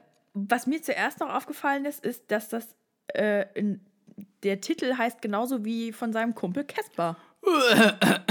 Ganz schön viele Sirenen, die hier unterwegs sind, ne? Meinst du Zufall oder? Ich glaube Zufall. Interessant auf jeden Fall, ne? Müsste man mal fragen. Ja. Was ich irgendwie ganz geil fand, war so dieser Einsatz von einem Xylophon versus das heftige Gitarrenriff. Mhm. Krass, ne? Halt muss so man sich dieses leichtfüßige Xylophon und dann einfach so drrr, total. Ja. Muss man sich echt erstmal trauen. Kontrastiert hier in dem Fall aber sehr, sehr gut, finde ich. Mhm. Und wie gesagt, ist halt einfach eine fette E-Gitarre, die er da sich gegönnt hat. Ganz kurz, ne, wenn wir zum Refrain kommen jetzt, mich erinnert der ein bisschen an Walk Like an Egyptian plus Gitarre von den Bengals. Stimmt. Ja. Stark. Also hast du es im Ohr? So ein bisschen auf jeden Fall. Also zumindest den Refrain. Ja. Ja, halt ist schon ein bisschen heftiger, aber weiß nicht, irgendwie habe ich da so an die Bengals gedacht. Ja. Rein lyrisch haben wir mal wieder, wie gesagt, ganz schön düstere Abgründe, die sich da auftun. Aus deinen Narben, da triefen die Triebe. Ja. Ich bin ein Hund und ich will nur deine Liebe. Ich bleibe hier, bis ich sie kriege, bis ich in deinen Armen liege. Also wir haben hier wieder einen wirklich crooked Love-Song. Ja, absolut. Ich lieb's. Weißt du, was ich krass finde bei dem Text? Dass der halt wirklich ein bisschen versaut einfach auch ist, ne? Aber Hossa. Also so im Sinne von Verlangen versaut. Ne? Zum Beispiel bei der Stelle, ich sehe in deinem Kinderlachen ein Sammelsurium verrufener Sachen. Ich warte nur, bis wir sie machen, bis du und ich ein Feuer entfachen. Hallo! Heiße Liebe. Krass. Heiße Liebe. Und danach kommt dann auch, ich will ausarten mit dir. Ja. Crazy, ne? Ist doch top. Ganz schön, wilde Liebe für alle. Find wo war die FSK da an der Stelle? Instant auf den Index. Ja, nee, aber fand ich sehr schön. Also, gerade weil das so ein treibender Beat irgendwie ist auch in dem Lied. Weil das halt so schnell ist, weil das halt, keine Ahnung, wenn man irgendwie jemanden schon mal leidenschaftlich geküsst hat, kann man das irgendwie nachvollziehen. Ja, also wirklich leidenschaftliches Küssen und Schmusen steht da ganz oben auf dem Programm in diesem Song. Ja. Aber halt trotzdem dazwischen, wie gesagt, auch so aus deinen Narben, da triefen die Triebe. Was ist das für ein geiler Satz? Mega. Oh, Mann. Ey. Ach ja, wir sollten vielleicht einen Podcast machen, wo wir irgendwie Goethe-Gedichte vorlesen oder sowas. Da könnten wir uns bestimmt auch so für begeistern. Ein Lyrik-Podcast. Aber ich finde, das machen wir jetzt auch schon. Wir sind jetzt ja schon der feuchte Traum eines jeden Deutschlehrers. Deswegen. Absolut. Wenn uns Lehrer zuhören, bitte gebt uns mal einen Shoutout im Klassenraum. Ja, jo. Auf jeden Fall sind wir aber auch der feuchte Traum, glaube ich, von Religionslehrern, wenn wir jetzt über den Turmbau zu Babel sprechen. Oh yeah. War die erste Single. Ja. Und ich war so hooked, als er das Ding rausgehauen hat. Oh, es gehört mittlerweile zum Standardrepertoire, wenn in der Farm Alkohol konsumiert wird, was hin und wieder vorkommen soll. Und das ist dann so einer der Songs, der zu so einer ganz bestimmten Uhrzeit läuft. Wenn alle schon gut einsitzen haben, aber noch nicht komplett im Arsch, aber trotzdem emotional und einfach wirklich aus voller Kehle mitgesungen wird. Ja. Und da singen halt auch alle mit. Geil. Außer Waldis süße Maus, die findet Drangsal doof. Echt? Oh no. Ja, gut, aber da wollen wir gar nicht weiter drauf eingehen. Das schaffen wir noch. Ja, genau. Aber meistens liegen sich alle einfach nur fröhlich in den Armen und hüpfen rum und so. Ich muss ja auch sagen, ne, du hast mich da ja schon so ein bisschen angesteckt tatsächlich. Mhm. Am Anfang war ich überhaupt nicht eingenommen von dem Track. Du hast das schon immer mir vorgesäuselt und ich dann so, was hat der immer nur mit Drangsal? Vorgesäuselt. Und dann kam aber meine liebe Schwester, die mich ja immer auch ein bisschen beeinflusst mit Musik, und hat das auf dem Kreuzfahrtschiff gesungen und hat mir dann diesen Floh ins Ohr gesetzt von Drangsal und dann dachte ich so, okay, alles klar, ich muss mir das echt irgendwie nochmal genauer angucken. Auf dem Kreuzfahrtschiff, das ist auch so eine Gotteslästerung. Ja. Aber ja, komm, erzähl weiter. Ja, Mama hat es nachher auch gesungen. So, Mutti hat es auch gesungen? Na sicher. Finde ich geil. Ich glaube, meine würde auch mitsingen. Ja, weil es aber auch so ein eingängiger Chorus ist. Ist ein Popsong. Er hat ja auch gesagt in einem Interview mit Diffus, dass Turma zu Babel hat er irgendwie schon mit 14 oder 15 geschrieben. Also ach, krass. Die Hook, die war schon ewig geschrieben. Okay. Und er wusste, irgendwann verwurste ich das und jetzt war es halt soweit so, ne? Mhm. Er sagt übrigens auch, dass der Song so ein Missionsstatement ist für das Album und dass das ein mutiger Blick auf sich selbst und seine Umwelt wäre. Also der Track jetzt so. Ja. Okay. Also so ein bisschen, damit man weiß, was man bekommt, sollte man sich diesen Track zuerst anhören. Es ist auf jeden Fall ja auch ein wirklich viel diskutierter Song. Mhm. Nicht nur wegen der ungefähr 10.000 Farin-Urlaub-Vergleiche, sondern auch wegen des Textes. Ganz kurz, wusstest du, worum es geht beim Turmbau zu Babel? Du meinst bei dem biblischen Happening? Ja. Ja. Echt? Oh ungefähr Gott. Schon. Da kommt Heide Nadine wieder um die Ecke. Ich wusste es nämlich nicht tatsächlich. Okay. Soll ich es kurz erklären oder willst du es erklären? Nee, erklär du es gleich mal. Ich bin nur gerade am Überlegen, ob wir... Nee, genau. Also wir schnappen uns einfach mal diese eine Refrainzeile. Ne? Ja. Alles in Ordnung, denn ich lieb dich so, hoho. Der Turmbau zu Babel findet keinen Trost in deinem Schoß. Ja. So, und jetzt kannst du wieder einmal erklären, was es mit dem Turmbau zu Babel auf sich hat. Genau, weil ich habe das nämlich immer nicht so ganz gerafft, was er damit meint. Ne? Wahrscheinlich wirst du mich gleich auch noch eines Besseren belehren. Aber, also erstmal, der Turmbau zu Babel ist so eine der bekanntesten biblischen Erzählungen des Alten Testaments. Wusste ich nicht. Da geht es im Grunde darum, dass die Menschen damals versucht haben, einen Turm zu bauen, der bis zum Himmel geht, um gottesgleich zu werden.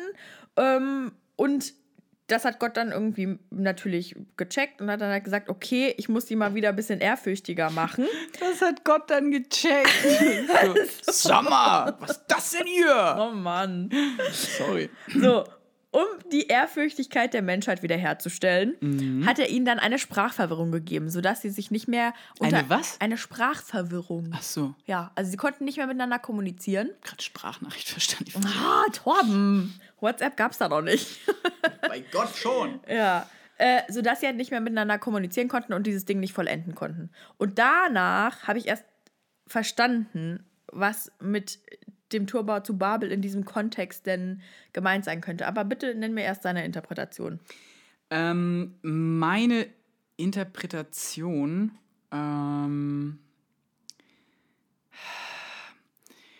Ich fand es schwierig, weil ich eben genau vor allem diesen Prozess, weil das zum Beispiel mit der Sprachverwirrung, das hatte ich schon überhaupt nicht mehr auf der Pfanne. Ich dachte, der hat das Ding einfach umgeschubst.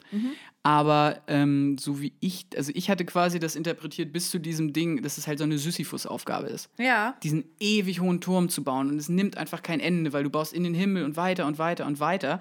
Und dass das quasi so eine Referenz zu der ewigen oder sehr anstrengenden Suche nach Liebe in unserer heutigen modernen deutschen Gesellschaft ist. In Zeiten von Tinder und einfach, ja, auch das ganze Scheidungsgame und so weiter. Also du bist nicht mehr so gebunden, aber du suchst halt die ganze Zeit. Und einige suchen sich dabei ja auch tot. Ja, ich weiß, ja, okay. Und dass dann quasi man bei dieser einen Frau ist, bei diesem einen Schoß oder bei dem Mann und das aber auch da gemerkt wird, so verdammt, nee, ich muss doch noch weiter suchen. Also dieser Turmbau findet auch in seinem Schoß keinen Trost. Ha, okay. Pass auf, weißt du, wie ich das dann verstanden hatte? Ich bin eher auf diese Kommunikationsschiene gegangen. Ja. Und habe so gedacht, dass an dieser Stelle halt die Kommunikation nur einseitig irgendwie stattfindet. Also, dass die Liebe von Drangsal sich nur einseitig aufbaut, weil die Worte von ihm bei der anderen Person nicht ankommen. Ja. Und deshalb halt keine Beziehung zustande kommt. Schlüssig auf jeden Fall. Er aber am Ende des Tages halt sagt, ist schon in Ordnung, ich liebe dich trotzdem. Ah, okay, ja. Weißt du? Mhm. So. Aber schon im Sinne von nicht erwiderter Liebe. Mhm. Also okay. Nicht irgendwie so, ja, scheiß drauf, was du jetzt denkst oder keine Ahnung was, sondern, ne? Also macht schon Sinn, auf jeden Fall, was du gesagt hast. Aber spannender Aspekt auf jeden Fall, so mit dem Beziehungsgame. Ich habe da noch eine Zeile gepickt, das ist, glaube ich, sogar der Anfang. Es geht mir gut, weil ich weiß, hier gibt es nichts mehr zu verlieren, nichts mehr von Wert in meinem Besitz. Mhm. Fass dir den Mut, da ich glaube, es sind Dinge zu probieren, Dinge, die man nicht nennen muss. Mhm. Heißt das jetzt also, dass quasi in der Liebe gerade bei ihm einfach alles auf schwarz gesetzt wird? Und also roulette-mäßig alles auf schwarz und kein Zurück? Weil ist eigentlich eh schon alles egal. Ich würde das, glaube ich, nicht nur auf die Liebe beschränken, sondern generell. Weil in diesem, also generell aufs Leben, weil in diesem Track ist ja auch so ein bisschen Plädoyer drin, das zu machen, was man will und auf andere zu scheißen. So, ne? Er sagt ja auch zum Beispiel, ich schwitze Blut, wenn ihr mich zwingt, in eurem Rhythmus zu marschieren, wenn ihr glaubt, ihr könntet mich kontrollieren. Stimmt. Mhm. Weißt du, ich glaube, es geht eher darum, dass er halt sagt, ey, ist mir egal, was alle anderen irgendwie denken, ich habe jetzt Bock, irgendwie mein Ding durchzuziehen, was er ja zum Beispiel mit dieser Musikrichtung auch zeigt. Auf jeden Fall, ja. Und genau. Also ich habe das eher darauf bezogen, ehrlich gesagt. Okay, ja, finde ich auch sehr schlüssig auf jeden Fall. Ja. Und ja, wie gesagt, musikalisch haben wir ja schon gesagt, ist es eine gute Rock-Pop-Nummer. Absolut. Erinnert an die jungen Ärzte. Aber wie gesagt, warum da vergleichen? Es ist einfach schöner zu sagen, wenn man bald sagen kann, die Leute klingen wie Drangsal. Also ich muss auch sagen, den letzten Satz mag ich besonders gerne. Mhm. Fasst euch den Mut, denn ab heute wird für niemanden mehr pariert. Mhm. Wird jetzt mein neues Lebensmotto. Kann man sich, Nadine, wohin nageln? Übers Bett. Bingo bongo. Ja. Nee, finde ich sehr schön auf jeden Fall. So, geiler Track. Pass auf, der nächste Song heißt Weiter nicht. Jawohl. Und ich wollte eigentlich sagen, hey, lass uns doch mal weitermachen, aber ja, weiter geht jetzt nicht mehr. Nee, ach Gott. Wir haben ein sehr steigernd peitschendes Intro, finde ich. Ganz anderer Vibe. Total. Ja. Geht gut nach vorne. Ja. Ich habe es witzigerweise genau in dem Moment gehört, als ich von Istanbul nach Berlin zurückgeflogen bin. Also ich hatte Zwischenaufenthalt in Istanbul und du kennst es ja, wenn das Flugzeug so anfängt, richtig krass zu beschleunigen. Und du weißt, okay, jetzt geht's los. Und genau als es angefangen hat zu beschleunigen, ging auch der Song los. Und ich schwöre dir, genau in dem Moment, wo dieses Flugzeug abgehoben ist, ist Drangsals Stimme reingekommen. Witzig. Und das war echt das war ein sehr schöner Moment. Ich muss auch ganz ehrlich sagen, an der Stelle dachte ich, das könnte auch ein Track von einer Rockband sein, wie Incubus. So ein bisschen düsterer. Ja. Und anders im Sound einfach. Ich habe irgendwie an Megalomaniac von Incubus gedacht. Ja, okay, gut. Das passt tatsächlich, weil ich habe mich gerade so durch die, im Kopf durch die Incubus-Songs durchgehört, die ich irgendwie parat hatte, aber Megalomaniac, klar. Ja. Den hatte ich da schon gar nicht mehr auf der Pfanne. Ich habe jetzt eher so an Drive gedacht. Oder? Nee. Okay. Was haben wir hier für Text? Ich hatte das Gefühl, das ist ein fast schon etwas frustiger Song irgendwie. Absolut, übers Älterwerden. Ja. Sag, was hast du gedacht, dass das Leben aus uns macht? Du weißt es nicht und auch nicht weiter. Und hast du denn gemeint, dass die Sonne für immer scheint? Ich weiß es nicht und auch nicht weiter. Mhm. Nadine, deine Gedanken? Ja, also ich muss sagen, der Text, der ist eher so ein bisschen aufgebaut wie eine Geschichte insgesamt, so, ne? Mhm. Weil diese Gedanken, die du gerade irgendwie genannt hast, die sind ja im Kopf so von einem sehr frustrierten Kerl, der unrasiert und unmotiviert in seinem Bett liegt, so, ne? Der einfach so lethargisch... Stimmt, das singt er auch, ne? Ja, nicht so richtig weiß, wie er nach vorne kommen soll. Mhm. Ich weiß nicht, ich habe so das Gefühl, dass er das halt kritisiert, aber auch nicht weiß, wie man das Problem lösen kann in dem Moment. Das ist eher so eine Momentaufnahme, so ein Gefühl, was da beschrieben wird. Mhm. Aber wie gesagt, das ist jetzt kein Track mit Happy Ending. Nee, auf jeden Fall nicht. Vor allem, wenn dann hier noch so kommt, die heutige Musik, ein Parasit für die Hirne der Republik. Ja. Sie ist nicht mehr das, was sie früher war. ist vielleicht leicht unterschwellige Kritik an der aktuellen Popwelt in Deutschland. Ja. Und aber gleichzeitig auch, weil er malt da ja wieder das Bild von einem, im Grunde von einem alten Mann, der die Wolken anschreit. Ha, ja. Ich weiß, was du meinst. Ich muss auch ganz ehrlich sagen, da war bei mir der Impuls genau an der Stelle so, Drangsal to the rescue. In Bezug auf was? Also Drangsal ist der Mann, der die ganzen geilen Klassiker aus den 80ern wieder zurückholt, statt dieser Computermucke, die du auf dem USB-Stick im DJ-Set reinpackst und auf die Meute loslässt. Und damit quasi, okay, gut, also dass die besagte Musik mit dem USB-Stick, dass das dieser Parasit ist. Genau. Und dass er jetzt wieder, ja, das kann sein, ich glaube aber, dass wenn darum kritisiert wird, dass er sich dann eher auf die Giesingers und Buranis dieser Welt bezieht. Okay. Weil ich glaube, mit EDM hat der ja auch nichts am Hut. Das meine ich auch gar nicht unbedingt, nur mit EDM. Es ist eher, ich würde es eigentlich breiter fächern, ne? Also wenn er sagt, dass die heutige Musik nicht mehr das war, was sie früher war, dass er halt mit seinem Sound, wie gesagt, die alten Sachen wieder rausholt, so, ne? Und versucht, das einfach heute besser zu machen. So, und der Rest war mir ehrlich gesagt egal an der Stelle. Ich habe eher den positiven Aspekt irgendwie so gesehen, so à la, ey Leute, ne, heute die Musik, die es so gibt, die ist halt einfach nicht so geil, deswegen mache ich es jetzt anders. Alles klar. Ja. Nee, sehe ich auch so. Jo. Super. Wollen wir weiter wandern? Ja. Gehen wir über zu Laufen lernen. Genau, laufen wir da mal rüber zu dem nächsten Song. Sorry, ich habe irgendwie Schrottvergleiche heute. Hey, ist nicht schlimm, ist nicht schlimm. Du hast einfach Südafrika hinterlässt Spuren, das ist halt normal. Meinst du, dass die da alle keinen Humor haben, oder? Nein, aber dass die alle Englisch reden, deswegen, dass du ein bisschen brauchst, bis du wieder im Deutschen bist. Das sind die geilsten Leute, die wiederkommen irgendwie nach so, keine Ahnung, 3 Monaten Australien oder so und meinen so, sorry, mein German hat voll gelitten, weil ich so lange abroad war. Dafür schlägst du dich ganz gut. Um Gottes Willen, nein, hör bloß auf. Also, laufen lernen, Nadine.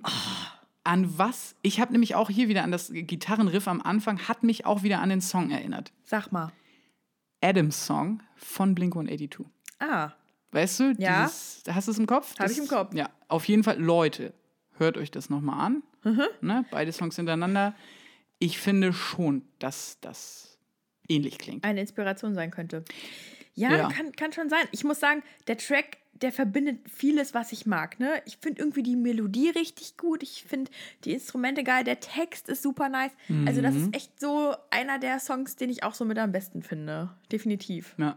Also dieses Gitarrenriff ist total toll.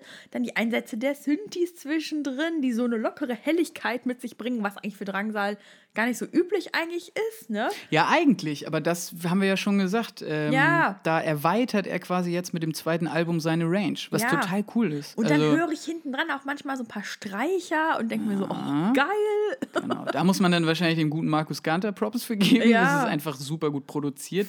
Dichter produziert vor allem auch, ne? Ja. Er will Herzen und Nasen brechen in dem Song und nur noch in fremden Zungen sprechen. Mhm. Und, Baby, sag mir wann, fängt das Leben an. Ich möchte laufen lernen. Pass auf. Danach kam dann nämlich noch, und das fand ich auch so geil, da hat er sich im Gesang auch so gesteigert. Mhm. Und man hat richtig quasi gesehen, wie er beim Laufen lernen Tempo aufgenommen hat. Ach krass, okay. Ne, dieses ich will die Welt nicht sehen, ich will weder sie noch euch verstehen, ich will bloß eins, Herzen und Nasen brechen, ne, und in fremden Zungen sprechen. Und währenddessen steigert er sich auch so in der Ansprache quasi und wird lauter. Tatsache, das ist mir gar nicht aufgefallen. Ich muss ganz ehrlich sagen, ich habe nur darüber nachgedacht, so ich möchte doch nur laufen lernen und danach irgendwie das Zitat, lass mich jetzt bitte von der Leine. Mhm. So, das fand ich irgendwie so sehr bemerkenswert, aber dass ich da irgendwie musikalisch, das ist mir gar nicht aufgefallen irgendwie. Ich habe mich aber bei der Zeile, die du jetzt gerade gepickt hast, auch gefragt, ob er da vielleicht so ein bisschen seine pubertäre Trotzphase verarbeitet, durch die wir alle durch mussten. Na, kann gut sein, natürlich, ne?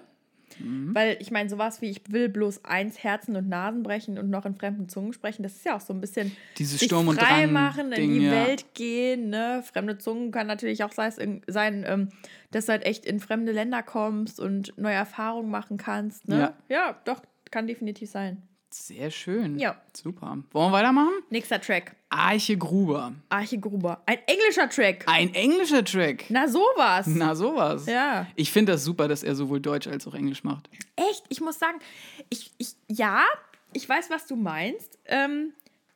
Ich finde aber, dass ihm deutsche Songs verdammt gut stehen. Und das auf jeden Fall. Und mich hat es ein bisschen irritiert, dass auf einmal Englisch war.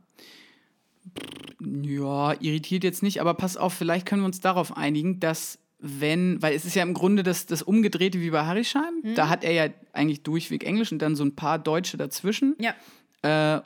Und ich glaube, ich würde dir auch beipflichten, wenn quasi das Gros auf Deutsch ist und dazwischen englische Rosinchen, das gefällt mir dann, glaube ich, auch besser. Ja. Aber trotzdem finde ich es auch cool, dass es trotzdem auf Englisch macht.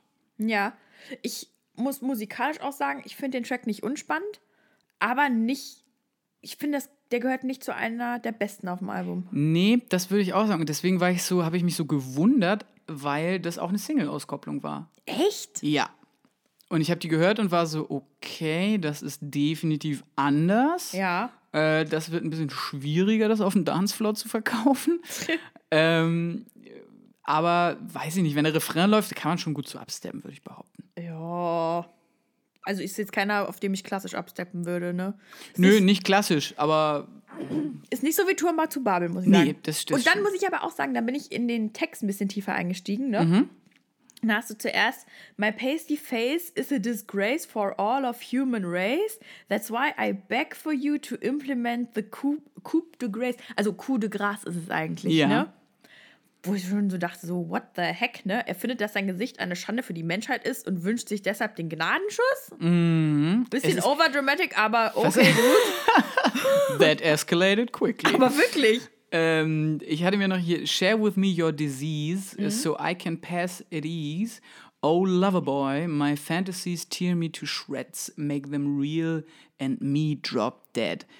Ich finde, dass er auch oft Englisch eine lexikalische Varianz hat, die ihresgleichen sucht. Weil am Ende des Tages ist er immer noch ein German aus Herxheim. Ja, aus Kandel. Also definitiv, der Text ist gut, ne? Das will ich gar nicht sagen.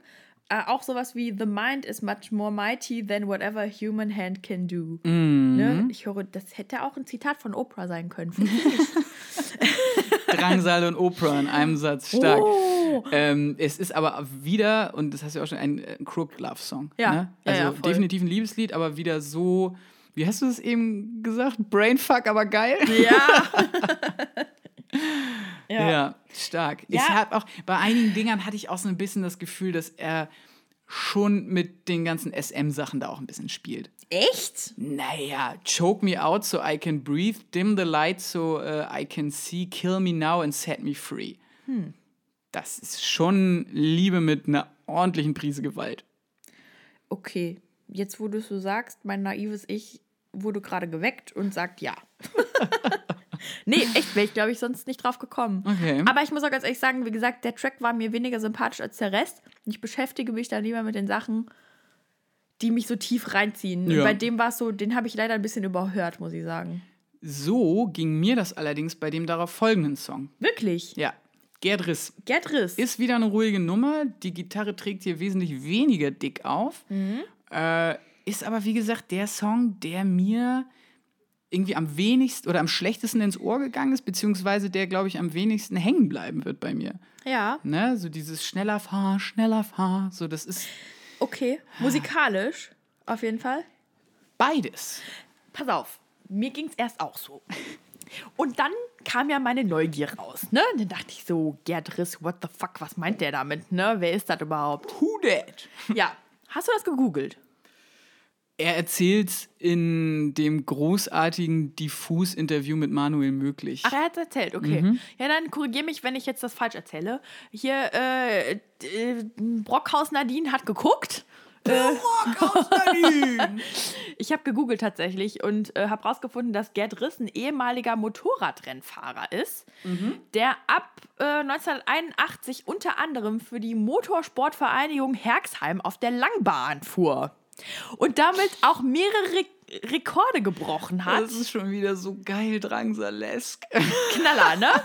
So, Und ich muss sagen, das fand ich halt schon wieder spannend, ne? Dass so irgendwie ein Track, wo es irgendwie darum geht, ja, weiß nicht, irgendwie so dieses Getriebensein zu interpretieren, dass er den einfach benennt nach einem Herxheimer Motorradrennfahrer. Mhm. Mega gut. Also, und deswegen fand ich dieses Schneller, fahr schneller in dem Kontext auch ganz geil, muss ich sagen. Ja, ja, passt. Also, es ist definitiv ein schlüssiges Ding, aber trotzdem, ja. Ja, nein, Punkt. Der Track aber ist eigentlich ja ein Gegenteil von Gerd Riss, ne? Weil Gerd Riss war ja relativ erfolgreich mit seinem Motorradkram und auch seine Söhne sind in seine Fußstapfen getreten. Ach krass. Ja, fand ich auch spannend. Aber es geht ja in dem Track irgendwie unter anderem darum, dass man zum Scheitern bloß geboren ist und dass man immer nur Standgas gibt, was ja bekanntlich nichts ist. Ja, aber das ist halt wirklich sowas, das, ja, das kann Drangsal echt gut. So durchaus... Selbst wenn es um, ja, dieses Schnellerfahren, es ist ja eigentlich, theoretisch ist das Tempo der Sachen, die er beschreibt, hoch. Ja. Aber er holt die Leute halt da textlich dann auch wieder runter und bringt eben immer diese Prise Melancholie mit rein. Hast du recht. Ja. Gut. Aber nochmal, wie gesagt, aus meiner Sicht nicht der stärkste Song auf dem Album. Dann kommen wir doch zum nächsten. Ja, den fand ich schon wieder wesentlich cooler. Ja? All the Poor Ships at Sea. Wieder Englisch. Wieder Englisch. Mhm. Zum ersten Mal, glaube ich, so ein 6/8-Takt irgendwie. Und es ist eine sehr melancholische Nummer. Wie so oft, wenn es um das Meer oder die Schifffahrt geht. Mhm. Und ja, ich fand's auch, ich habe auch versucht, mich da in den Text reinzuarbeiten. So wie ich es verstanden habe, geht es irgendwie um... Wie gesagt, so Seemänner und die einsam auf See quasi unterwegs sind und parallel dazu wieder um die Daheimgebliebenen, die natürlich auch ganz einsam sind. Und das hat mich thematisch tatsächlich schon fast so ein bisschen an einige Rammstein-Nummern erinnert. Ne? Also jetzt nicht nur Seemann, was halt sehr offensichtlich ist, aber auch ja. Also generell. Ich habe tatsächlich, jetzt kommt wieder Interpretations-Nadine. Hau raus. Ich interpretiere und versuche zu begründen, es ist nie verkehrt, wenn man sowas macht. Sagte meine Deutschlehrerin auch immer, sie müssen nur genug stichhaltige Hinweise liefern. Ja, ja, genau. Die Argumente müssen gut sein. Also erstmal, der Track hat mich an Queen erinnert. An Queen? Voll. Echt? Ja, weiß ich nicht. Huh. Ich kann's nicht beschreiben, warum, an diese langsameren Stücke wie Thank God It's Christmas oder so. So, ne? Wirklich so dieser langsame Vibe von denen. Stark, ja, stimmt. Nicht die aufgeregten Sachen. Hast aber recht, auf jeden Fall. Und dann habe ich mir überlegt, ob er in diesem Track die Bisexualität, ich habe mir Homosexualität aufgeschrieben, aber Bisexualität weiß ich ja jetzt, zum Thema macht. Ne? Das heißt ja nicht umsonst, da ist jemand vom anderen Ufer. Und es geht ja da um Shore und keine Ahnung was. Und pass auf, ich habe es wie folgt interpretiert. Aha. Waving at all the other boys and we're wishing we'd had another choice. Dieses Hadern mit sich selbst, wenn man in so einer Phase steckt, wo man nicht genau weiß, wie es mit seiner eigenen Sexualität steht. Das habe ich da rein interpretiert.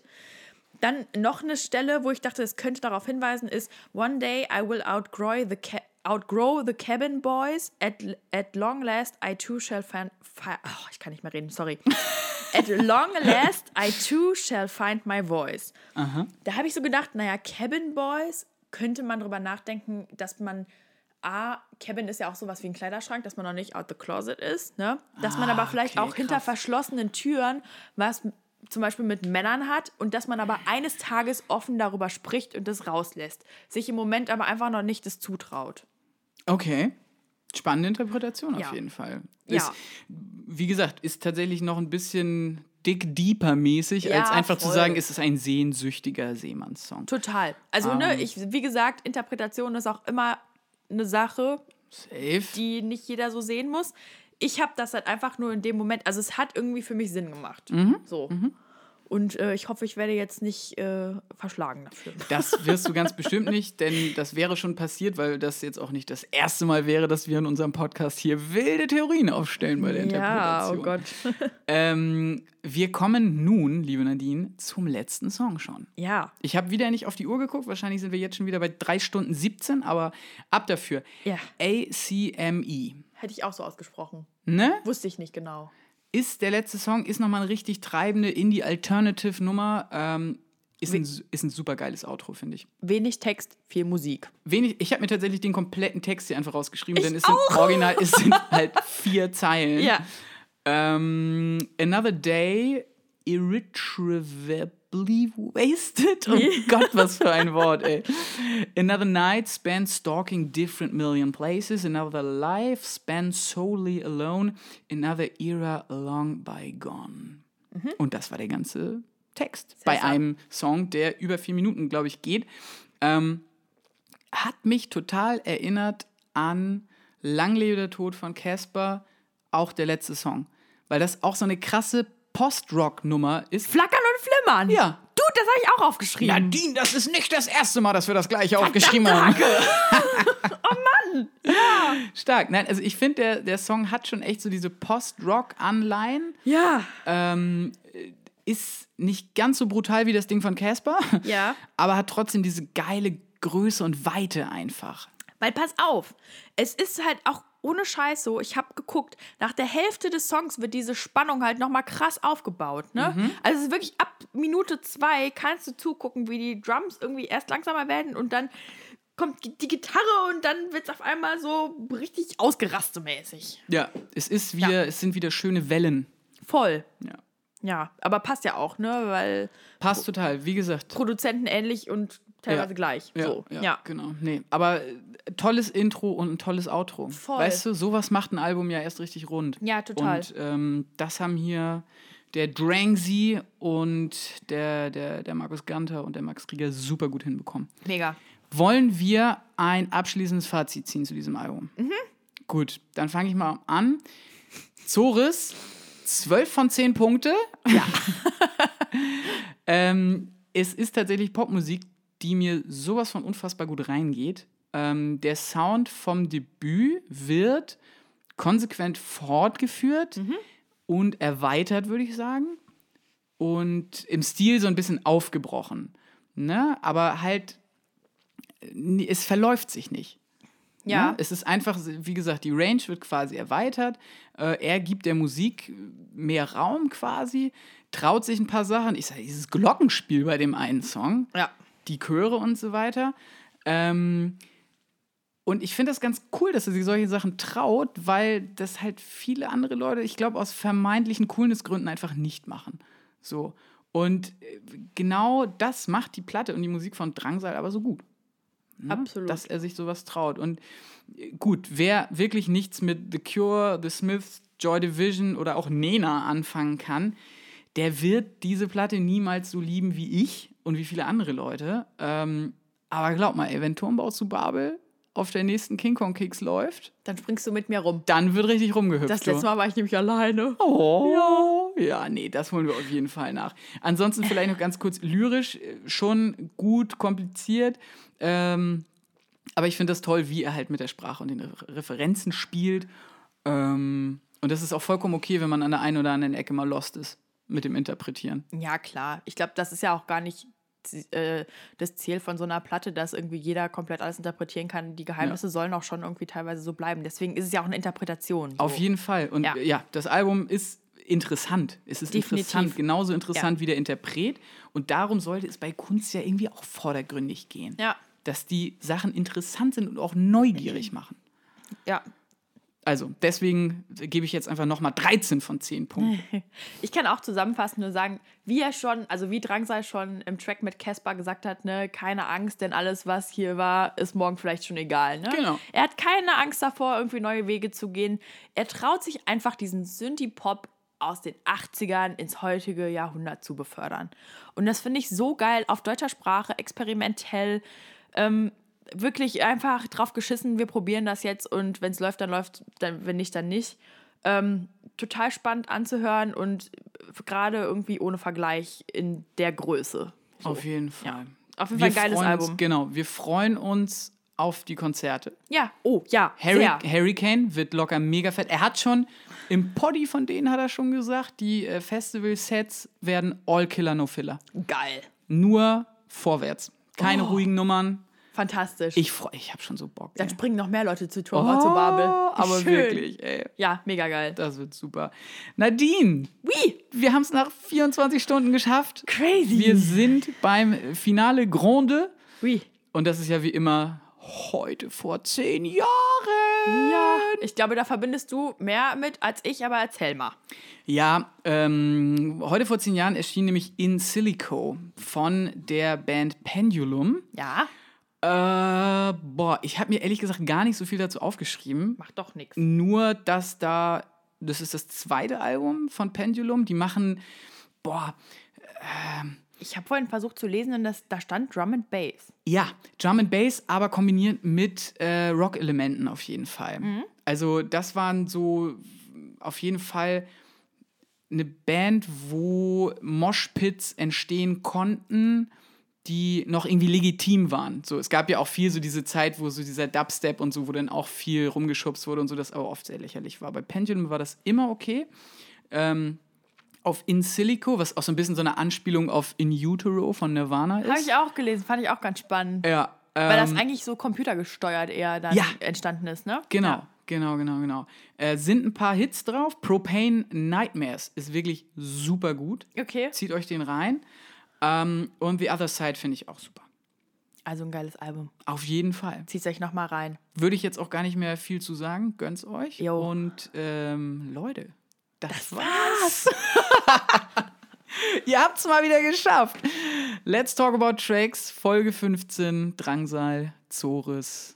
Ist fertig. Es war mir eine Freude, Nadine. Fantastisch. Ich habe so Bock. Wir zeichnen jetzt in dieser Woche noch einen zweiten Podcast auf. Oh ja, das ist aber ein Geheimnis. Das ist ein Geheimnis. Aber es wird fantastisch. Wir freuen uns aber erstmal darüber, dass ihr bis jetzt dran geblieben seid.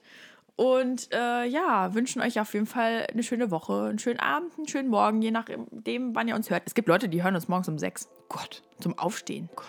Obwohl, mache ich auch manchmal. Wenn ich bei der DPA Frühdienst habe, dann höre ich auch eher einen Podcast als Musik. Echt? Ja. Dann siehst du mal. Ja, gut. Dann schönen guten Morgen. Schönen guten Abend, gute Nacht, wie auch immer. Schön, dass ihr dabei wart und bis zum nächsten Mal, würde ich sagen. Macht's gut, ihr Mausis. Tschüss. Ciao.